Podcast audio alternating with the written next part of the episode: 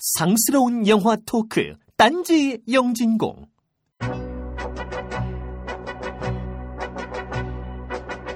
남들은 공주라고 생각합니다. 아버지가 만든 영광 속에서 박제가 된 여자. 배신을 못 참는 그녀가 칼을 뽑았습니다. 기시간마저 드는 이 영화는 바로 나를 찾아줘입니다.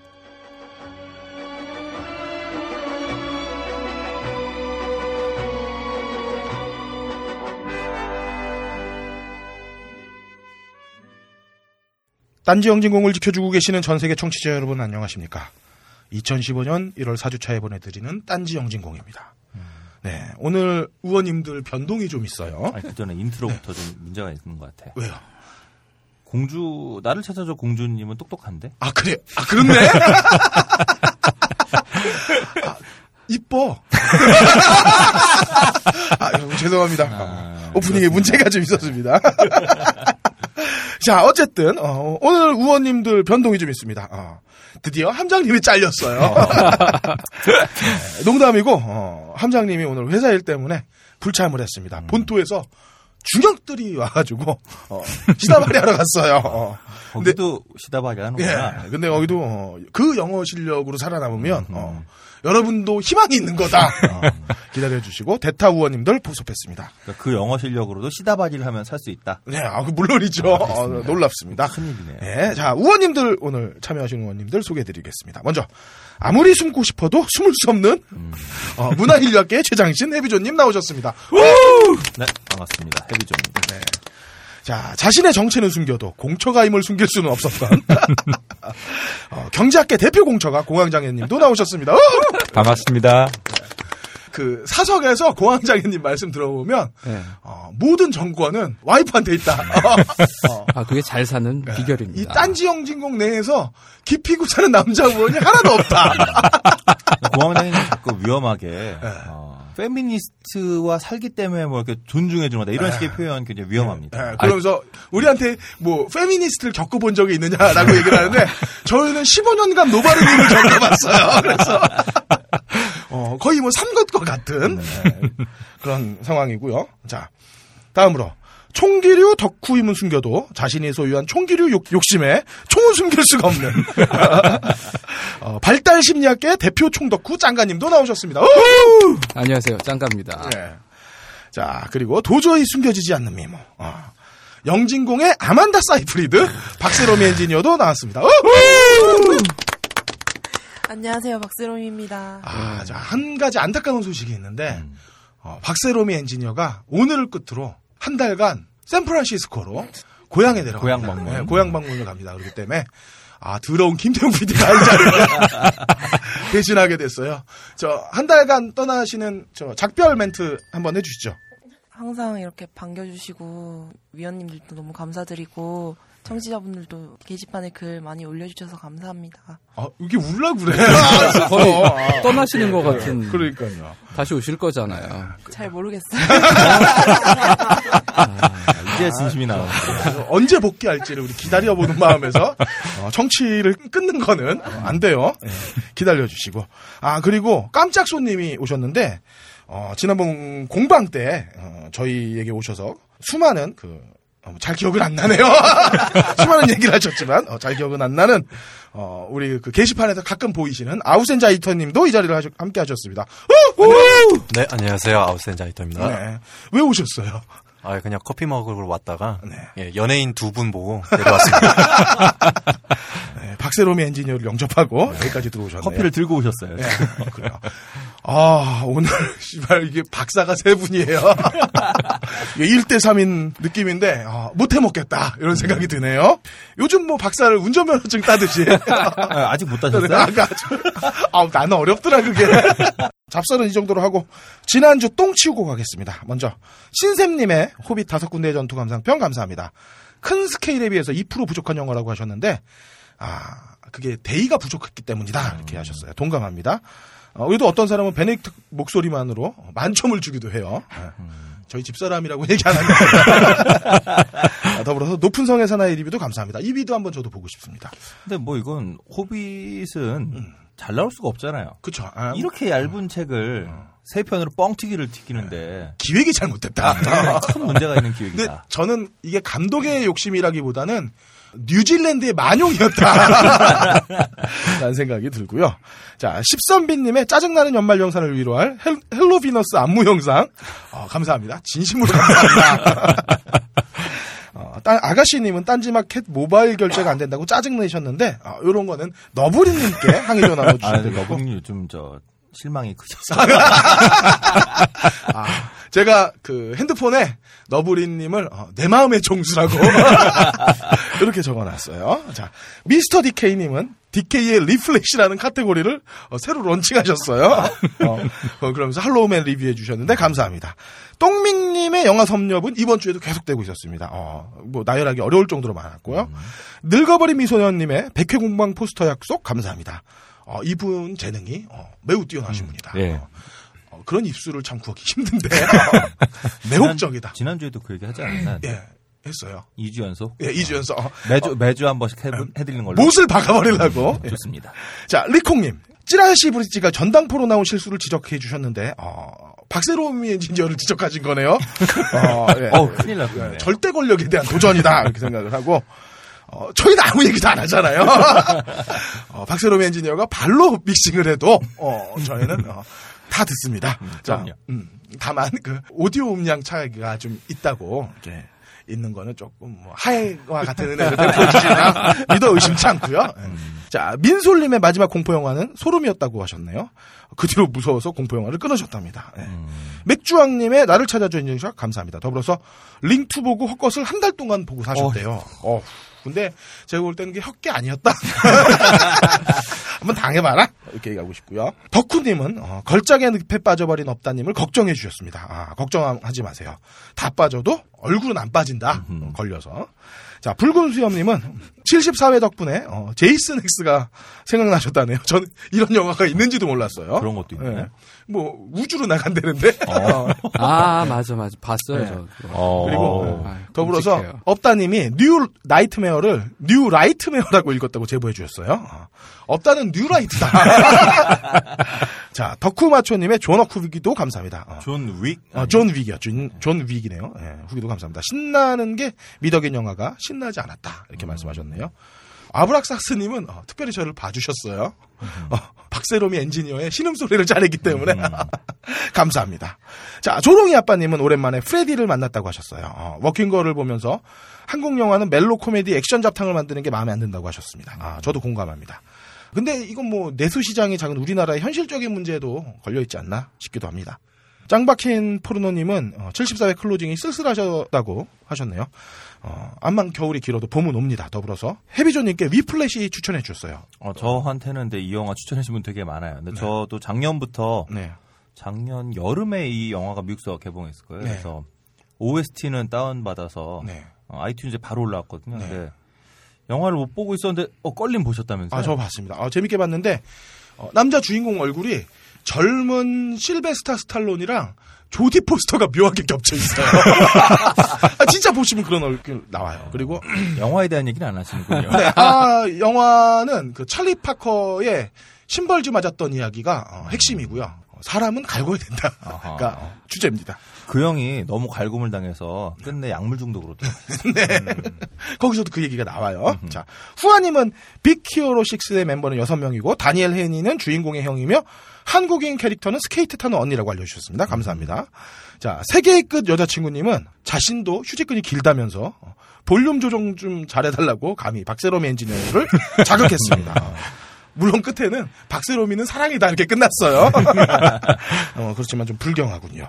아무튼 따끔하게 제가 혼내놓겠습니다. 더불어 독립영화 파티 51 추천도 해주셨습니다. 이게 서울 다 끝났을 거예요 아마. 네, 이게 IPTV로 예, 음. 출시됐다니까 한번 관심을 가져주시면 감사하겠습니다. 두리반 투쟁에 대한 네. 영화죠. 어, 두리반은 지금 홍대에 있는 호텔 하나 있죠. 서교 호텔 뒤편에 예, 있다고 하셨어요. 음. 자, 바바리아님은 비디오 방에서 친구랑 해적 디스코왕 되다를 보고 일주일 동안 한채영 이야기만 하셨다는데 이게 비디오 방은 사실 이게 유사 숙박업소 아닌가요? 여기를 왜 남자랑 가는지 저는 모르겠습니다. 까미오 랑 그레이님은 2010년 reboot작을 New Nightmare라고 방송 중에 수회 호칭 하셨다고 하셨는데 어, 2010년 리부트작이 뭔지 저도 모르겠습니다. 어, 나중에 업다님 오면 어, 요거는 다시 똥 치우는 걸로 하고요. 우는 악마님은 어, 짱가님만 나오면 두 번 이상 영진공을 들으신답니다. 어, 짱가님 목욕탕에서 비누 주스를 조심해 주세요. 자, 피트밤님의 하워드 존스 링크도 감사합니다. 어, 물론 저는 처음 보는 분들이었어요. 네, 하워드 존스- 파트밤님. 네.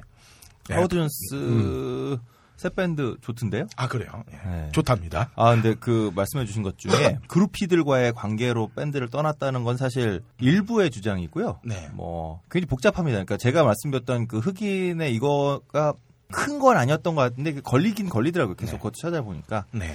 그렇습니다. 그래서 잘 됐으면 좋겠어요. 네, 변명이었고요. 지금 팀이 엄청 빵빵해요. 또 아, 기대해 주십시오. 자, 인생 별거 없어님은 링 마지막 장면은 마지막에 주인공이 아들을 데리고 아버지 집으로 가는 게 아니라 주인공 혼자 아버지 집으로 가면서 끝난다고 정정해 주셨습니다. 감사합니다. 어, 허수롱맹님은 어, 함장의 빅 히어로 평점이 너무 박하다. 박스 오피스 1위한 영화라고 강조해 주셨고요. 그리고 김내원도 너무 박하지 않느냐 하셨네요. 어, 함장이 좀 그렇습니다. 더불어서 데뷔의 순간 이북에 오탈자가 너무 많답니다. 푸른숲 담당자님 확인 부탁합니다. 도나스님은 LA 메탈을 어, hair metal이나 glam metal 본토에서는 이렇게 불렀다고 하네요. 네네. 그 보너스 상식으로 LA 갈비는 지명이 아니라 레터럴 커트? 음. 이라고 LA 갈비는 이렇게 옆으로 써는 거라 LA. 네, 그게 네. 예전에 그랬대요. LA에서 그게 이제 미국서 바베큐를 네. 할때 이제 먹는 커팅 방식인데 이거를 냉동으로 사서 음. 한국에 교포들이 들어오면서 비행기에 딱 싣고 김포공항에 도착하면 12시간을 날아오잖아요. 꽁꽁 얼려서 딱 내려서 가족들하고 구워 먹으면 딱 맞는 정도로 녹는다. 아, 그래서 LA의 교포들이 올 때 사와서 LA 갈비다. 음. 아, 뭐 이걸로 얘기가 우리 헤비조님 이제 CIA인 거 명확. 예, 그렇고요. 아, letter 이게 미국식 발음으로 해드릴까요? 레, 레더러. 네, 영국식 발음으로 했어요, 저. 자, 신펑님. 아무도 몰라요. 어, 100년 전 작품 스텝업을 지금 보시고 감동을 받으셨습니다. 아, 음. 비보잉 같은 소재의 영화가 나왔으면 좋겠다는 의견 감사합니다. 멸치조림님의 청취 소감도 감사합니다. 어, 우원님들 평들을 쭉 해주셨는데 어, 해비조님은 어, 자신감, 좋게 말해서 자신감이고 어, 나쁘게 얘기하면 건방지입니다. 이게 지나치고 있다라고 평해주셨어요. 감사합니다. 그런가요? 아유, 이 건방짐은 제 의견이에요. 아, 네. 자, 그, 그렇죠. 아, 네. 열시주님 감사합니다. 아, 이런 뉘앙스였다. 음, 아닐 겁니다. 자, 괴물단지님. 국제시장이 온고이 지신하다는 내용보다는 과거에 대한 옹호의 탈을 뒤집어 쓴 디스였다라고 해주셨어요. 어, 제가 아직 못 봐서 뭐라고 답을 못하겠지만 어, 그 생각은 존중합니다. 치보미와 아삼육인 민호루님. 어, 얼마 전 슬림낫 콘서트를 치보미양과 같이 봤다고 자랑해 주셨어요. 어, 더불어서 미즈나 레이와 사이타마 공연을 같이 보자고 약속하셨다는데 아 이거 전 꼭 친하게 지내고 싶습니다 이분이랑. 슬림낫을 좋아하신다는 게 또. 저는 사실 민호루님 존경합니다. 아, 부럽고요. 자, 쌤이 없다님은 74회에서 리즈 위더스푼을 모종삽 닮았다는 말에 빵 터지셨다면서 어, 지난주 똥에 자신의 닉이 빠졌다고 분개하셨습니다. 죄송합니다. 가끔 이게, 정리하다가 누가 글 쓰면 페이지가 이렇게 한 칸씩 밀리잖아요. 요때 빠진 것 같아요. 어, 죄송합니다. 링거스타님. 핑계대지 마시고요. 어, 링거스타님은 딴지 영진공은 딴지 숫자 0, 진 숫자 0 이렇, 이렇다고 글을 남기셨는데 우리 영진공 홈페이지 주소가 그렇습니다. 어, 따따따 점 숫자 0 jin 숫자 0 닷컴 이렇게 들어가시면 거기 어, 가시면. 예, 저희가 방송하지 않았던 음, 내용의 글도 어, 있으니까 한번 보시기를 추천해드립니다. 예, 그 밖에도 팟빵에 글을 남겨주신 킨트, 파파공사, 이에라, 안티뉴라이트, 김엄마 좋아요, 제플리카, 링, 알포인트, 장진영 씨 나왔던 영화는 창현이 아니라 청현이라고 정정해주신 창현, 프레디 데제인슨, 크크 히어로 3세판, 샌프란시스코, 팟빵, 오솔길, 힐링 파리 나도 싫다님 감사합니다. 이 많은 분들 중에 무비스트가 후원한 인터파크 프리엠의 거는 세뱃돈 대신 영화표 달라고 협박하신 미스터 디케이님께 드리도록 하겠습니다. 아, 디케이님이 협박하면 정말 무섭습니다. 자, 네. 엠푸드가 후원하는 꽃이 작국은 데뷔의 순간 오탈자가 너무 많다고 제보해주신 허수릉 맥님께 드리도록 하겠습니다. 지난번에 떨어져서 재도전하셨네요. 어. 영진공 선물 재수생이 사실 흔한 일은 아니에요. 달- 보통 달라면 바로 받아. 그렇죠. 근데, 예, 음. 안타까웠어. 예. 근데 이게 이제 오프라인에서 남성임이 확인되면 네. 껄림이 안 찍는다. 음, 그런 건 좀 아셔야 됩니다. 네. 자, 그리고 1988년 시인들이 모여 만든 출판사 프린스페서 후원하는 허삼관 매혈기는 연락처를 반드시 알아야 하는 민호루님과 아, 다른 시각으로 국제상 시장을 후벼 파본 괴물단지님께 드리도록 하겠습니다. 당첨되신 분들은 모두 딴지라디오 방송별 게시판에 메일 주소를 남겨주세요. 아, 해비존님에게 재즈가 없었다면 그의 인생은 어땠을까요? 헤비메탈이 있었겠죠. 네, 헤비메탈이 있었겠죠. 어, 공황장애님에게 D 여대가 없었다면 그의 수입은 얼마까지 떨어졌을까요? 100만 원. 짱가님에게 총이 없었다면 그의 분출되지 못한 덕력은 어디로 마술을 뻗었을까요? 칼로. 네, 더 나쁘죠. 마찬가지로 너찌커피 꽃이 작곡 딴지 후끈 발열 내복이 없는 딴지 양진공은 어, 더 나쁜 길로 갈 수밖에 없다. 이 씨발 내가 쓴 게 안 되잖아. 어쨌든 그렇습니다. 어. 커피 한 잔 하실래요? 이제 여러분도 세계 각지에서 생산되는 커피를 정말 저렴한 가격에 맛보실 수 있습니다. 딴지마켓 기획상품 프리미엄 너치 커피. 매달 대륙별 커피 3종이 여러분께 배송됩니다. 자세한 내용은 딴지마켓에서 확인하시기 바랍니다. 놀라지 마세요. 홈페이지에 표시된 가격은 오타가 아니에요.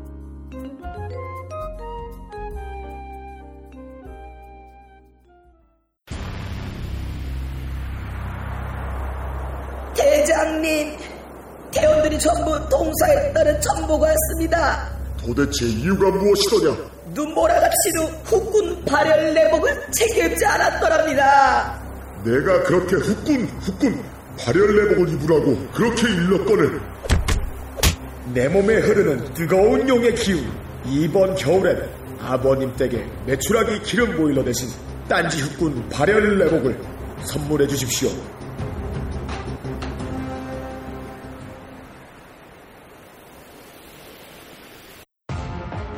제가 생각할 때는 미션 임파서블 3에 나오는 토끼발 같은 존재다.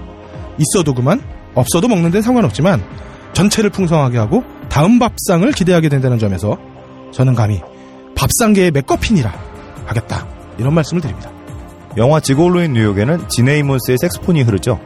그 뒤로 브러쉬로 때리는 스네어 소리가 흐릅니다. 이 소리는 그 자체로는 매력을 찾기 힘듭니다. 다만 이 소리가 빠진 연주는 극적으로 허무해지죠. 꽃이 잡곡이 빠진 밥상처럼 말이죠. 꽃이 잡곡이 함께하는 순간 클레멘타인 같았던 당신의 밥상이 바람과 함께 사라질지도 모릅니다. 꽃이 잡곡.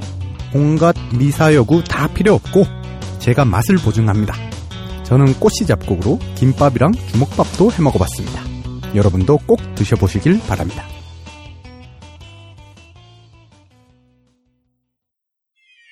발가벗겨 디벼보는 영진공 전당포. 본 내용에는 나를 찾아줘 스포일러가 포함되어 있습니다. 자, 전당포 시간입니다. 우리 얼마 전에 십선비님이 언제 심리학계랑 경제계 맞짱 안 뜨냐고 했는데 아, 이렇게 오늘이다, 두, 분, 오늘. 두 분이 만났어요. 근데 다다음 주에 공황장애님이 이제 머니볼과 관련된 아. 이야기를 하실 텐데 네. 오늘 내용이랑 어, 머니볼이랑 연계해서 들으면 좋지 않을까 싶고요. 네. 그게 어떻게 연결이 되죠? 글쎄. 아, 행동 경제학이요. 아, 어, 예. 그건 또 전 전혀 모르는 분야라서. 발달 심리와 행동 경제야. 네. 재밌겠네요. 자, 짱가님. 예. 삑사리가. 자, 오늘 영화가 나를 찾아줘죠. 네. 저 이 영화를 보는데 참 힘들었습니다. VOD로 나왔던데 보다가 몇 번씩 껐어요. 그리고 이 영화 보면서 예전에 그 사이드 이펙트라는 영화가 있었거든요. 스티븐 소더버그 감독이 만든 그것도 떠오르고 뭔가 이 미친년들 시리즈가 있습니다. 원초적 본능도 있고 어, 왜 그다음에 계속- 저기 은밀한 유혹인가? 예. 아 그것부터 시작해서 은밀한 유혹은 저, 아저 예, 그건 브루스 데미 윌리스 무어 안에 저- 데미 무어 예, 나오는 데미 거죠. 그, 그- 왜, 레드포드 형이 돈 주고선. 예, 예. 그거 말고 아니요. 데미 무어가 직장 상사로 나와요. 아, 아, 그 그거 말고 아, 그것도 있지. 하고 요람을 흔드는 손. 아, 네, 그쵸. 예. 요람을 흔드는 손. 음. Fatal Attraction이 예. 뭐였죠? 예, 그게 방금 뱀푼, 말씀하신 예, 그 예. 영화. 예. 뱀푼 영화.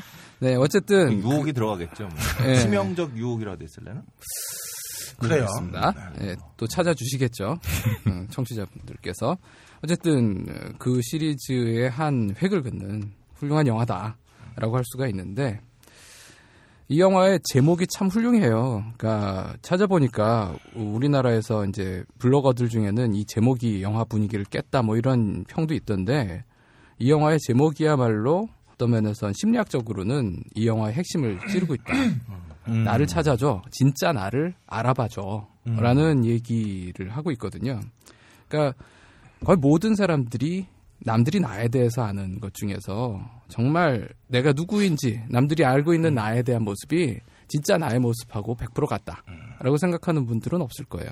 그죠? 껄림도 그러시고. 예. 아, 저는 나를 찾아서 보고 나서 어, 집사람이 저를 3초만 봐도 예, 아, 매우 두렵습니다. 그건 껄림이 지금 찔리는 게 많아서 그렇습니다. 그래서 야매 성격 심리학 진단지에서 보면 가장 잘 먹히는 진단 내용이 당신은 남들 보기보다는 부드럽습니다. 당신은 남들이 생각하는 것보다 훨씬 상처 입기 쉬운 사람이고 당신은 알고 보면 참 내성적인 사람입니다. 그러면 다 자기가 그렇다고 그래요. 그게 우리가 다 착각을 하고 있는 것일 수도 있고 그게 남들이 보는 나와 내가 생각하는 나 간의 어떤 간격이 보편적이다라는 증거일 수도 있죠. 근데 이제 남들은 결국 나에 대해서 온전히 모른다. 네. 그리고 그 지식의 차이가 남들이 아는 나라는 사람과 진짜 나 사이에 어떤 간격을 만들고 그 간격이 어떤 면에서 보자면 근대성의 핵심인 개인이라는 거에 존재 기반이기도 하거든요. 그러니까 남들이 나에 대해서 전부 다 알면, 그러니까 사생활이라는 게 없어지면 그런 개인이라는 게 있을 수가 없어요. 그러니까 옛날 공동체에서는 옆집에 숟가락 몇 개 있는지, 어, 제 부부싸움 했는지, 뭐, 뭐 갖고 싸웠는지도 다 알거든요. 그러면 개인이 있을 수가 없는 거죠. 그래서 사생활을 보호해 줘야지 근대 사회가 형성이 되는 거고 유지가 된다라고 말을 할 수는 있는데 이거 되게 좋은 것 같아요. 예? 아니 요즘에 예. 정치권이고 어디고 공동체기 잘하잖아요. 그냥 공동체가 이렇게 아름다운 거라는 생각을 한 번도 안 해봤는데 마치 공동체 하면 되게 아름답고 서로 사랑해주고 따뜻하고 포근하고 뭐 이딴 것처럼 자꾸 얘기하셔서. 해비조님이 자꾸 와이프랑 내외하려는 얘기를 왜 그래요? 또 어, 그런 거 아닙니다. 아니 근데 공동체는 중요하죠. 근데 대개는 그 공동체를 깨놓은 사람들이 공동체 얘기를 하고 있으니까 좀 짜증이 나는 건데 공동체는 공동체고 그 공동체 내에서 개인도 있어야 되는 거고요. 그러니까 사회라는 게 원래 개인의 연합이거든요. 그러니까 개인이 있어야지 사회라는 게 있는 건데 뭐 그건 딴 얘기고요. 그 인본주의 심리학자 중에 칼 로저스라는 사람이 있습니다. 근데 이 사람이 한 얘기 중에 유명한 게 이 세상에 존재하는 진실의 숫자는 이 세상에 살고 있는 사람들의 숫자만큼이다. 라는 얘기가 있습니다. 그러니까 모두 각자의 진실이 있다는 거거든요. 그걸 이제 뭐 어렵게 얘기하면 현상학적 장. 그래서 내가 느끼는 세계 라는 게 다 모두에게 있다. 그게 완전히 뭐 다른 사람들하고 100% 같지는 않다라는 얘기를 하는데 이거를 또 이제 뭐 조지 허버트 미드 어, 더 이상은 이제 학자 얘기를 하지 않겠습니다.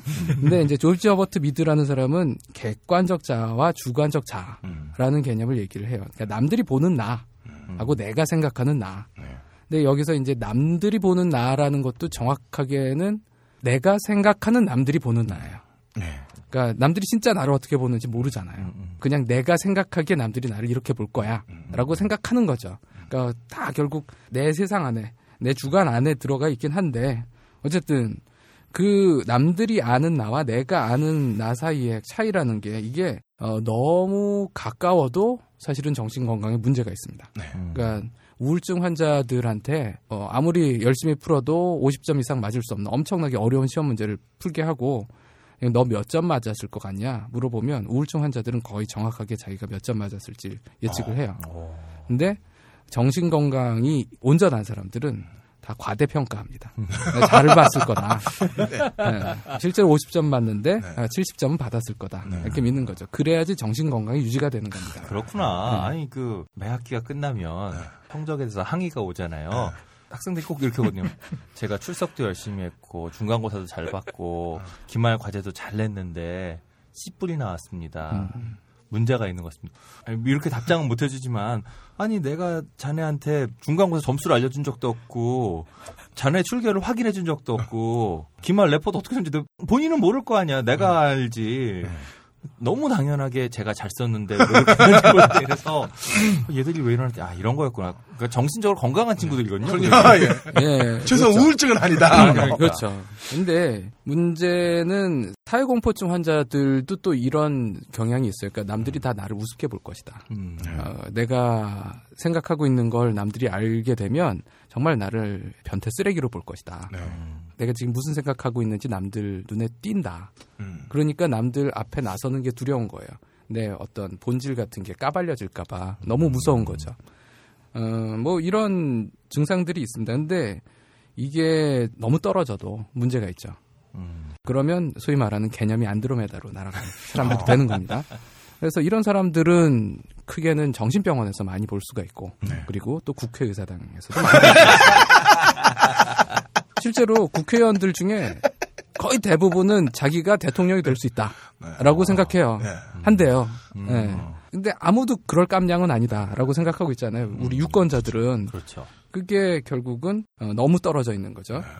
그런데 사실 우리들도 좀 그렇거든요. 대개 보기에는 남들이 나를 내가 알고 있는 내 모습 그대로 봐줄 것이다. 그러니까 어떤 거울을 볼 때 우리는 다 자뻑에 빠지지 않습니까? 네. 이게 남녀 차이가 좀 있어요. 이 심리학자들에 따르면 여성들은 자기 거울 속에서 자기 얼굴을 보면서 고칠 부분을 찾는데요. 네. 그러니까 이게 부족해. 이 결함을 찾는 거예요. 근데 남자들은 자기 얼굴에서 잘생긴 면만 봅니다. 네. 그래서 내가 딴 건 몰라도 코는 잘생겼다.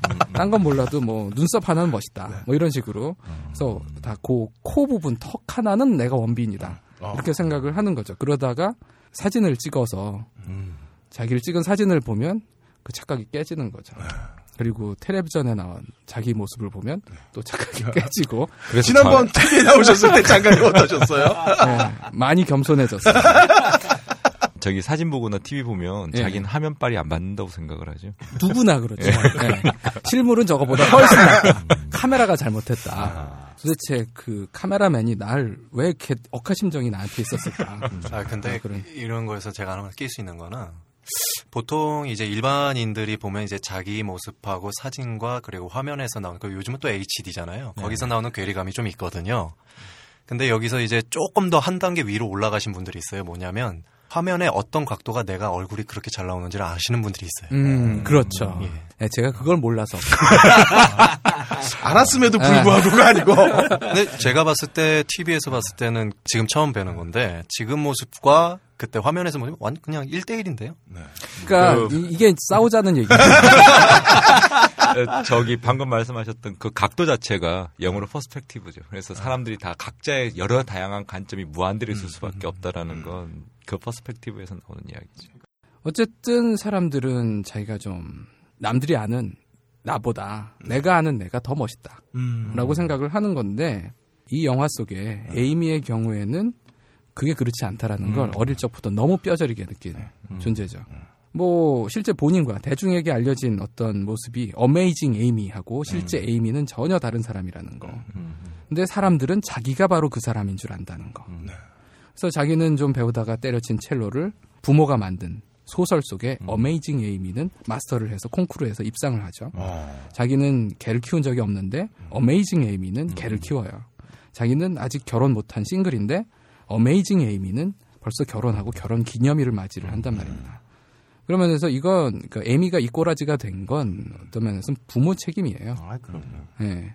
근데 만약에 에이미의 지능이 충분히 좋지 못했다면 그리고 자아 강도라는 게 있거든요. 그러니까 남들이 나를 어떻게 생각하든지 간에 난 에, 나야라는 거 어떤 자기에 대한 확신이나 믿음 같은 게 충분히 강하지 못했다면 에이미의 상태는 영화에서 묘사하는 것보다 훨씬 나빴을 겁니다. 우리나라에서 볼 수 있겠죠.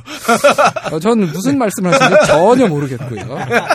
지금 큰일 날 소리를 하고 계십니다. 어, 전 어, 어, 그렇지. 어, 무슨 소리인지 모르는데. 어쨌든 근데 예, 에이미한테는 충분한 지능이 있었습니다. 그리고 다른 점이네요. 그 대중한테 이미지라는 게 어떻게 받아들여지는지, 그러니까 미디어라는 게 또 실체를 어떻게 왜곡할 수 있는지 이걸 어릴 적부터 어, 누구보다도 일찍 눈을 뜨게 된 거죠. 이런 건 닮았는데? 모르겠습니다. 근데 여기에 한, 한 가지 함정이 여기 주어는 있어요. 없으니까요. 네. 그러니까 에이미는 남을 존중을 안 해요. 그러니까 존중이라는 게 뭐냐면 상대방이 나와 동등하다라는 인식 플러스 그런데 나도 괜찮은 사람이야. 이두 개 합쳐지면 남들도 나, 나처럼 괜찮은 사람이야라는 에, 존중이 되는데요. 근데 이 동등하다는 믿음이 체험에서 나옵니다. 그러니까 어, 나한테 남이 모르는 뭔가가 있다면 남들에게도 내가 모르는 뭔가가 있다라는 걸 체험을 해야 되는 거죠. 그러려면 남들이 자기 기대와는 다른 행동을 해야 돼요. 그래서 그 캐나다에 그러니까 초등학교에 뭐가 있냐면 공감의 나무라는 프로그램이 있거든요. 이게 아주 깐난 애기를 데리고 와서 아, 깐난 애기와 눈을 맞추고 그다음에 그 깐난 애기가 어떤 감정을 느꼈을까에 대해서 학생들 보고 기술을 하게 하는 프로그램이죠. 음. 예, 그 프로그램을 실현하고 나서는 학교 내 왕따라든가 폭력이 한 70% 정도 감소했다라는 어. 연구 결과가 있어서 캐나다는 90년도 이후엔 지금 계속 공감의 나무 고 프로그램을 실현을 하고 있는데 요즘 가면 갈수록 이제 중요한 것이 지성이나 뭐 이런 것들이 아니라 공감 능력이다라는 관점도 아마 그렇게 생각을 하시면 예. 근데 그 공감 능력도 사실 그거 플러스 상대방에 대한 존중이 없으면 어, 아주 위험해질 수 있습니다. 그러니까 제가 지금 이런 감정일 거라는 걸 정확하게 아는 건 상대방을 조작하기 위해서도 아주 중요한 지식이거든요. 음, 그렇겠죠. 그래서 매력이라는 거는 결국 의외성에서 나옵니다. 재미도 의외성에서 나오고요. 어, 얘가 뜻밖이네. 어, 영화가 관객의 기대 그대로 진행이 되면 뻔하고 재미가 없어요. 네. 근데 어 의외네, 놀랍네, 반전이 있네. 뭐 이러면 사람들이 어 재밌다라고 느끼거든요. 납득을 할수 있을 때. 박세롬이 엔지니어가 신격화되는 것도 그런 거 같아요. 또 보통 왜? 목소리 이쁜 여자가 얼굴까지 아름다울 가능성이 별로 없거든요. 아 근데 이게 어, 인물까지 되는 거야. 그렇지. 몸매도 되고. 음, 그렇죠. 거기서 신격화가 이루어지는 게 아니라. 어, 삼위일체. 뭐 목소리, 인물, 몸매. 네. 삼일체. 그러니까 전에 왕좌의 게임에서도 비슷한 말씀을 드렸어요. 그러니까 세상이 내, 세, 내 기대대로만 돌아가면 그건 진짜 세상이 아니에요. 어, 내 기대를 벗어나야지 진짜죠. 그러니까 사람도 저 사람이 진짜다라는 느낌을 주려면 의외성이 있어야 되는데 그게 존중받기 위한 기반이고 매력의 원천인데 어, 대중을 조종하게 된 에이미의 입장에서는 대중한테 이런 떡밥을 던져주면 그걸 대중들이 막 옳다고 나고 받아먹고는 자기가 의도한 그대로 움직이거든요. 이렇게 되면 의외성이 없는 거예요. 대중들이 사람들이 되게 뻔하고 어떤 면에서 나보다 한 수 아래인 존재처럼 느껴지는 거죠. 이러면 그 에이미의 입장에서는 아 저 사람이 지금 어떤 감정을 느끼겠구나라는 걸 충분히 이해합니다. 근데 그걸 공감하는 게 아니고 이용의 어떤 지렛대로 사용을 하는 거죠. 그런 면에서 보자면 에이미 입장에서는 다른 사람들이 거의 게임 속의 캐릭터들 비슷해요. 그러니까 NPC거나 PC거나. 질문이 하나 있는데요. 보통 이런 감정들, 그러니까 상대의 감정들을 갖다가 공감하지 않고 이용해 먹는 자들은 보통 연쇄살인범들 아닌가요? 사이, 네, 사이코패스, 소시오패스가 정확하게 그렇죠. 그러니까 그 사람들은 어, 감정을 이해는 하는데 그걸 어, 이용하죠. 공감하지 못하고. 네. 그 경제학에서 이제 기본적으로 인간을 굉장히 합리적이고 이성적이라고 보는데 이제 행동 경제학에서는 인간이 그 두 단계가 있다고 생각을 하거든요. 첫 번째 단계가 뭐냐면 자동 시스템이라는 게 있고 두 번째 단계가 음. 수고 시스템이 있어요. 그런데 사람은 자동 시스템에 더 많이 친숙하기 때문에 이제 똑같은 내용들을 가지고 우리는 어떻게 그러니까 선택을 할 것인가를 보는데 이 자동 시스템의 핵심이 뭐냐면 친숙함이죠. 그러니까 시험을 칠 때 우리가 왜 어떤 답을 표시를 할 때 그 답을 왜 표시를 하냐면 모르지만 어디서 본 듯한 느낌. 그것 때문에 하게 되는 거고 그것 때문에 이제 사람들이 똑같은 거짓말을 자주 하게 되면 아니면 어디서 이렇게 자주 얼굴을 보게 되면 사람이 친숙해지면 인간의 뇌는 그걸 받아들이고 거기에 맞춰서 합리적으로 내가 돌아가기 때문에 합리화를 시키 합리화를 시키는 당연하게. 여기고. 네. 네. 그러니까 뭐 어메이징 에이미도 마찬가지고요. 사실 이런 거는 우리나라에서도 맞- 왔다 장보리, 네. 왔다 장보리에서 연민정이 엄청난 악녀였잖아요. 근데 연민정 이유리가 촬영을 할 때 막 지나가던 아줌마들이 전현 못된 년 뭐 이러면서 간다는 거예요. 그러니까 그 아줌마들은 현실하고 가상하고를 혼동을 한 거죠. 그런 분들이 무슨 게임을 많이 하면 현실과 가상을 혼동하나 이런 얘기를 할 자격은 없어요. 그러니까 그분들은 드라마를 너무 많이 봐서. 사랑과 전쟁이네, 사랑. 그런데 다만 아까 게임을 말씀하셨는데 지금 껄님이 자주 하시는 와우라든가 뭐 네. 리니지라든가 그 게임의 가장 핵심적인 건 뭐냐면 인간이 아까 얘기했던 자동 시스템에 가장 친숙한 구조로 만들어놔서 어디서 본 듯한 기시감을 끊임없이 불러일으키는 그래야지만 게임이 인기가 있어지는 뭐 그런 저는. auto mouse 얘기하는 줄 알았는데. 아니군요. 예. 아, 그래서 에이미 입장에서는 자기가 게임 플레이를 하는 거예요. 음. 그래서 대중들은 거의 다 NPC들입니다. 네. 어, 이 사람들을 자기가 직접 뭐 어떻게 조정은 못 해요. 근데 떡밥 던져줘서 간접적으로 조정할 수 있어요. NPC들이 되게 단순하잖아요. 네. 어, 논리가. 그리고 이제 나한테 가까운 사람들은 PC죠. 내가 플레이하는 캐릭터들. 그래서 에이미하고 만났던 남자들은 다 학을 띄고 도망을 가는데 음. 왜냐하면 에이미가 자신의 일거수일투족을 다 조종하려고 들기 음. 때문이죠. 마치 심즈 플레이 하듯이 남자친구를 이렇게 옷도 뭘 입어라 어떻게 말해라 이런 식으로 요구를 하니까 그리고 그 조종을 거부를 하게 되면 남자가 만약에 음. 그러면 이제 에이미의 처절한 복수를 어, 개석을 당하는 거죠. 어, 작살 나는 거죠. 그래서 그동안은 에이미가 이 이미지 사용 기술을 상당히 소극적으로 썼습니다. 어, 그저 대중의 기대에 벗어나는 자기의 본 모습을 감추는데, 그리고 위장하는데 주로 사용을 했고, 하지만 쓸 때는 확실하게, 아주 과격하게 썼죠. 근데 이제 닉이라는 남자를 만난 거죠. 근데 이 남자는 뭔가 내가 굳이 그런 조작을 하지 않고도 좀 편히 살 수 있을 것 같다라는 느낌을 줬던 것 같아요. 그러니까 에이미가 닉한테 이렇게 예전과는 다른 행동을 한 거는 어떤 면에서 보자면 닉한테 그만큼 기대를 한 거죠. 그렇게 보면 참 에이미도 불쌍해요. 사탕 공장 역 그렇죠. 설탕 그, 설탕 음. 네. 그 순간들이라든지 또 닉이 던지는 말들이 상당히 참신했거든요. 어, 타이밍을 잘 아는 그렇죠. 그리고 여자가 뭘 원하는지 어떤 감정인지를 잘 알고 있는 그래서 가장 참담한 순간에 다가와서는 이제 그거 끝날 때 되지 않았니? 그러면서 청혼을 하는 아주 멋있잖아요. 어쨌든 그래서 결혼을 했는데 그러니까 역시 둘 다 비슷한 거군요. 닉도 내가 누군가를 어떻게 할 수 있다라고 하는 자신감이 있었고 아. 에이미도 대중들은 내가 혹은 남자들은 내가 어떻게 할 수 있다라고 하는 자신감이 서로 넘쳐 있는 둘이 만났어요. 그렇죠. 근데 급은 달랐습니다. 그렇죠. 그리고 많이 완전히. 많이 달랐죠. 그래서 한동안은 닉이 자기를 사랑하고 음. 어, 그런다고 믿고 결혼을 했는데 배신을 당한 거죠. 그러고 나서부터는 그동안 갈고 닦은 기술을 좀 더 치명적으로 사용할 생각을 하게 됐고 그래서 닉이 작살이 납니다. 처음에는 에이미가 자폭할 생각이었잖아요. 그렇죠. 그러니까 너 죽고 나 죽자. 근데 어, 진짜 바깥 세상을 만났는데 거기가 에이미가 놀던 물이 아니에요. 그렇죠.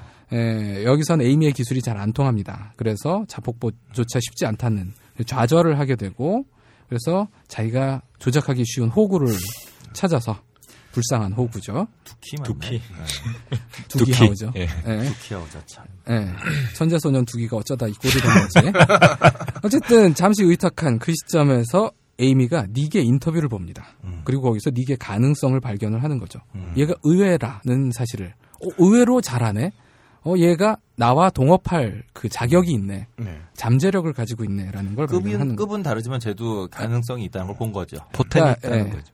갑을 관계로 해서 내가 갑이 되고 제가 을 정도는 해줄 수가 있다라는 걸 발견을 하고 그리고 이제 아 이걸 프레임을 바꿔야겠다. 그래서 돌아간다 라고 볼 수가 있습니다. 근데 이 닉과 에이미는 나중에는 합심을 해서 부모에게서부터 에이미에 대한 이미지 조작의 주도권을 뺏은 거예요. 이제부터는 부모는 손을 뗄 수밖에 없습니다. 에이미가 스스로 주도해 가는 거죠. 이거 우리 얘기이기도 한 거죠. 그러니까 보통 대중 매체가 개인의 이미지나 정체성을 어떻게 묘사하는지 이걸 이 영화에서 참 잘 보여주거든요. 그러니까 처음에는 닉이 이 기술들에 그냥 놀아납니다.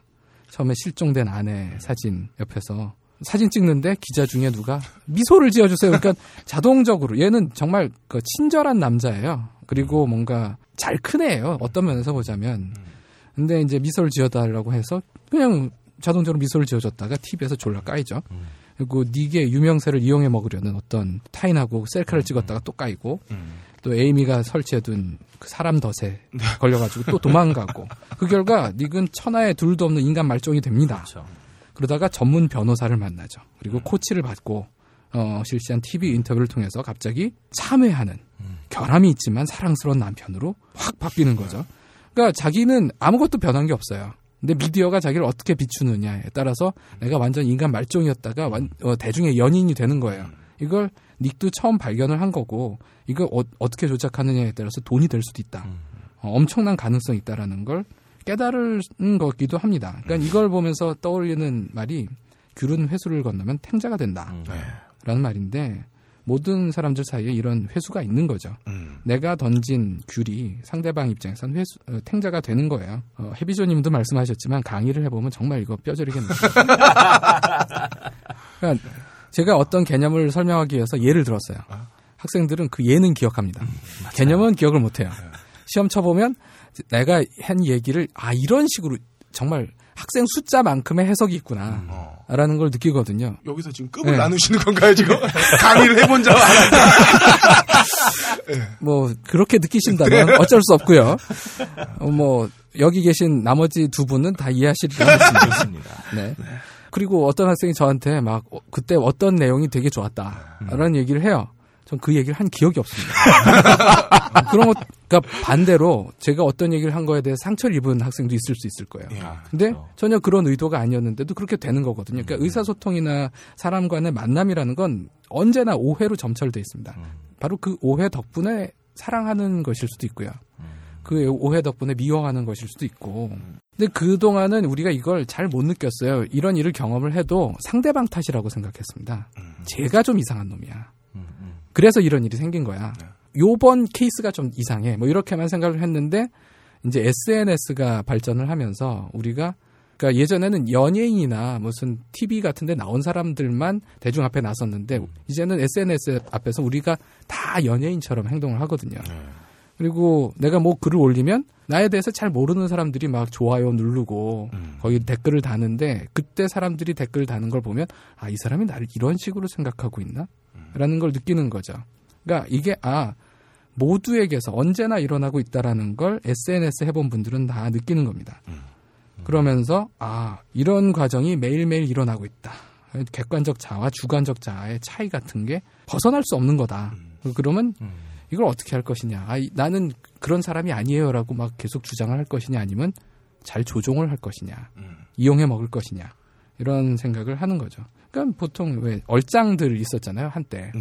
그 얼짱들 보면 실물을 보니까 전혀 얼짱이 아니에요. 근데 얼짱 대회에서는 막 상 탄 사람들. 무슨 요즘에도 아프리카 TV 같은 데서 그 개인 방송하는 사람들이 있는데 실물 딱 나와서 보면 다 환상이 깨지거든요. 그 사람들은 아까 그 공황장님이 말씀하신 퍼스펙티브를 잘 이용하는 거죠. 얼짱 각도 같은 거를 인식을 하고 남들이 나를 보는 게 내가 나를 보는 거랑 좀 다른 거구나라는 걸 깨닫게 되는 게 인간 발달의 과정입니다. 사회성 발달이라는 게 그거예요. 보통 3살 이전에는 남들과 나하고 구분이 되어 있다는 사실을 모릅니다. 그러니까 내가 기분이 좋으면 남들도 기분이 좋은 거예요. 내가 슬프면 남들도 슬픕니다. 옆에 애가 울면 나도 울어요. 왜? 그냥 그래야 되는 거니까. 그땐 공감이 그냥 기본이에요. 어, 나와 남의 구분이 없습니다. 그러다가 미메시스라 그러죠. 흉내 내기라고. 그렇죠. 그러면 이제 거짓말을 못 해요. 내가 아는 걸 남들도 다 알고 있다고 생각하니까 거짓말을 할 수가 없습니다. 근데 어, 3살쯤부터 거짓말이 가능해져요. 내가 아는 걸 남이 모를 수 있고 남이 아는 걸 내가 모를 수 있다라는 걸 깨달아야지 거짓말이라는 걸 할 수 있고 또한 어, 남과 나의 차이가 있다라는 걸 깨달으면 자유의지가 생깁니다. 자유의지의 첫 번째 증상이 싫어예요. 싫어라는 말을 하는 거죠. 그래서 미운 세 살이 되는 거죠. 지금 이제 저희 애가 딱 그 나이 때인데요. 네. 제가 처음 거짓말하는 걸 얼마 전에 봤어요. 양손에 호빵 두 개를 쥐고 초코파이 박스를 엉덩이로 깔고 소파에 딱 앉은 다음에 어, 초코파이 어디 있어?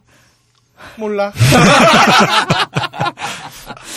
네. 그, 아, 그, 그 욕망. 껄림을 닮았을 것 같아요. 참, 음. 너무 참 판박이다. 아, 전 초코파이 안 좋아해요. 예. 어쨌든 그렇습니다. 그리고 또 수치심이라는 것도 사실 남의 시선을 인식을 해야 됩니다. 그러니까 세 살 이전에는 빨개 벗고 돌아다녀도 쪽팔린 줄을 몰라요. 어, 내가 좋으면 좋은, 좋은 거예요. 근데 어, 세살 이후부터는 남이 나를 어떻게 볼 것이다 라는 생각을 하는 거죠. 그러면 수치심이 생기는 겁니다.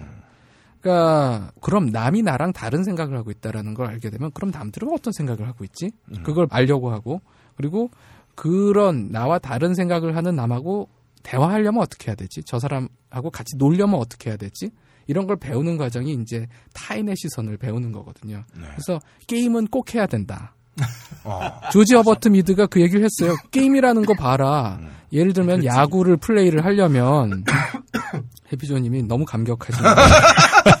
게임이라는 생각이. 예, 야구를 플레이를 하려면 내가 공을 던졌을 때 타자가 어떻게 행동을 할지를 미리 예측할 수 있어야 돼요. 그러니까 내가 그리고 수비수끼리 공을 던지고 받고 할 때 또 내가 이 공을 던지면 이루수가 받을 준비를 하고 있겠지? 라는 걸 생각을 해야지 마음 놓고 던질 수 있는 거예요.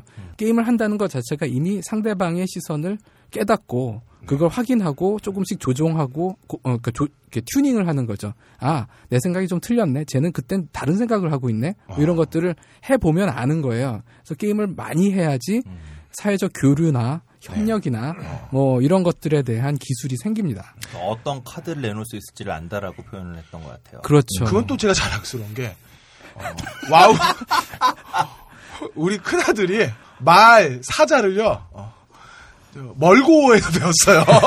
WoW 오베하면서 어. 그 방금 이제 짱가님 말씀하신 내용들을 저희들은 어떤 측면에서 보냐면 아까 말씀드린 것처럼 사람이 1단계, 2단계 인식이 있는데 자동 인식 단계는 사람이 굉장히 편해요. 네. 근데 숙고 인식 단계가 되면 논리를 써야 돼. 걸림 잘 안 하시잖아요. 첫인상, 막큰 느낌 이런 게 중요한 거 아니에요. 일단 거기서 저 새끼가 뭘 할지에 대한 고민을 하기 시작하면 사람이 굉장히 피곤해지거든요. 자, 그런데 이제 스포츠 말씀을 하셨는데 아니 아니 그거는 아닌 게 네, 제가 그, 박사셋이 그렇다고 제가 무법하겠어. 근데 적이란 무엇인가? 그 스포츠 같은 경우에 끊임없이 연습을 시키는 이유가 뭐냐면 저 공이 날라올 때를 숙고를 하게 되면 사람이 네. 피곤해지니까 그 숙고 단계를 계속 연습을 시키면 사람이 음. 자동 단계에 들어서게 되면 이게 편안하게 받아지는 거죠. 운전도 그렇게 되는 건데 SNS의 문제가 뭐냐면 사람이 이 새끼, 아, 그러니까 저 SNS에 있는 제가 어떤 사람일지에 대한 고민을 하기 시작하면 굉장히 피곤한데 처음에 딱 봤었을 때 그거를 이제 심리학적으로 뭐 초두 효과, 후광 효과, 뭐 맥락 효과 이렇게 얘기를 하는데 그걸 딱 통해서 첫인상을 그냥 있는 그대로 인지를 하고 거기서부터 신뢰를 그냥 스스로가 발생을 시키는 거죠. 그러니까 맥락 효과의 핵심이 그런 거지 않습니까? 쁜 애가 공부도 잘하면 네. 팔방미인인데 못생긴 애가 공부 잘하면 독한 년인 거죠. 이제 그런 개념들로 접근을 하게 된다라는 거죠, 사람들. 되게 위험한 발언이죠. 아니 뭐 그런 농담들이 있다라고 저는 그렇게 생각합니다. 인칭 대명사는 이 새끼다.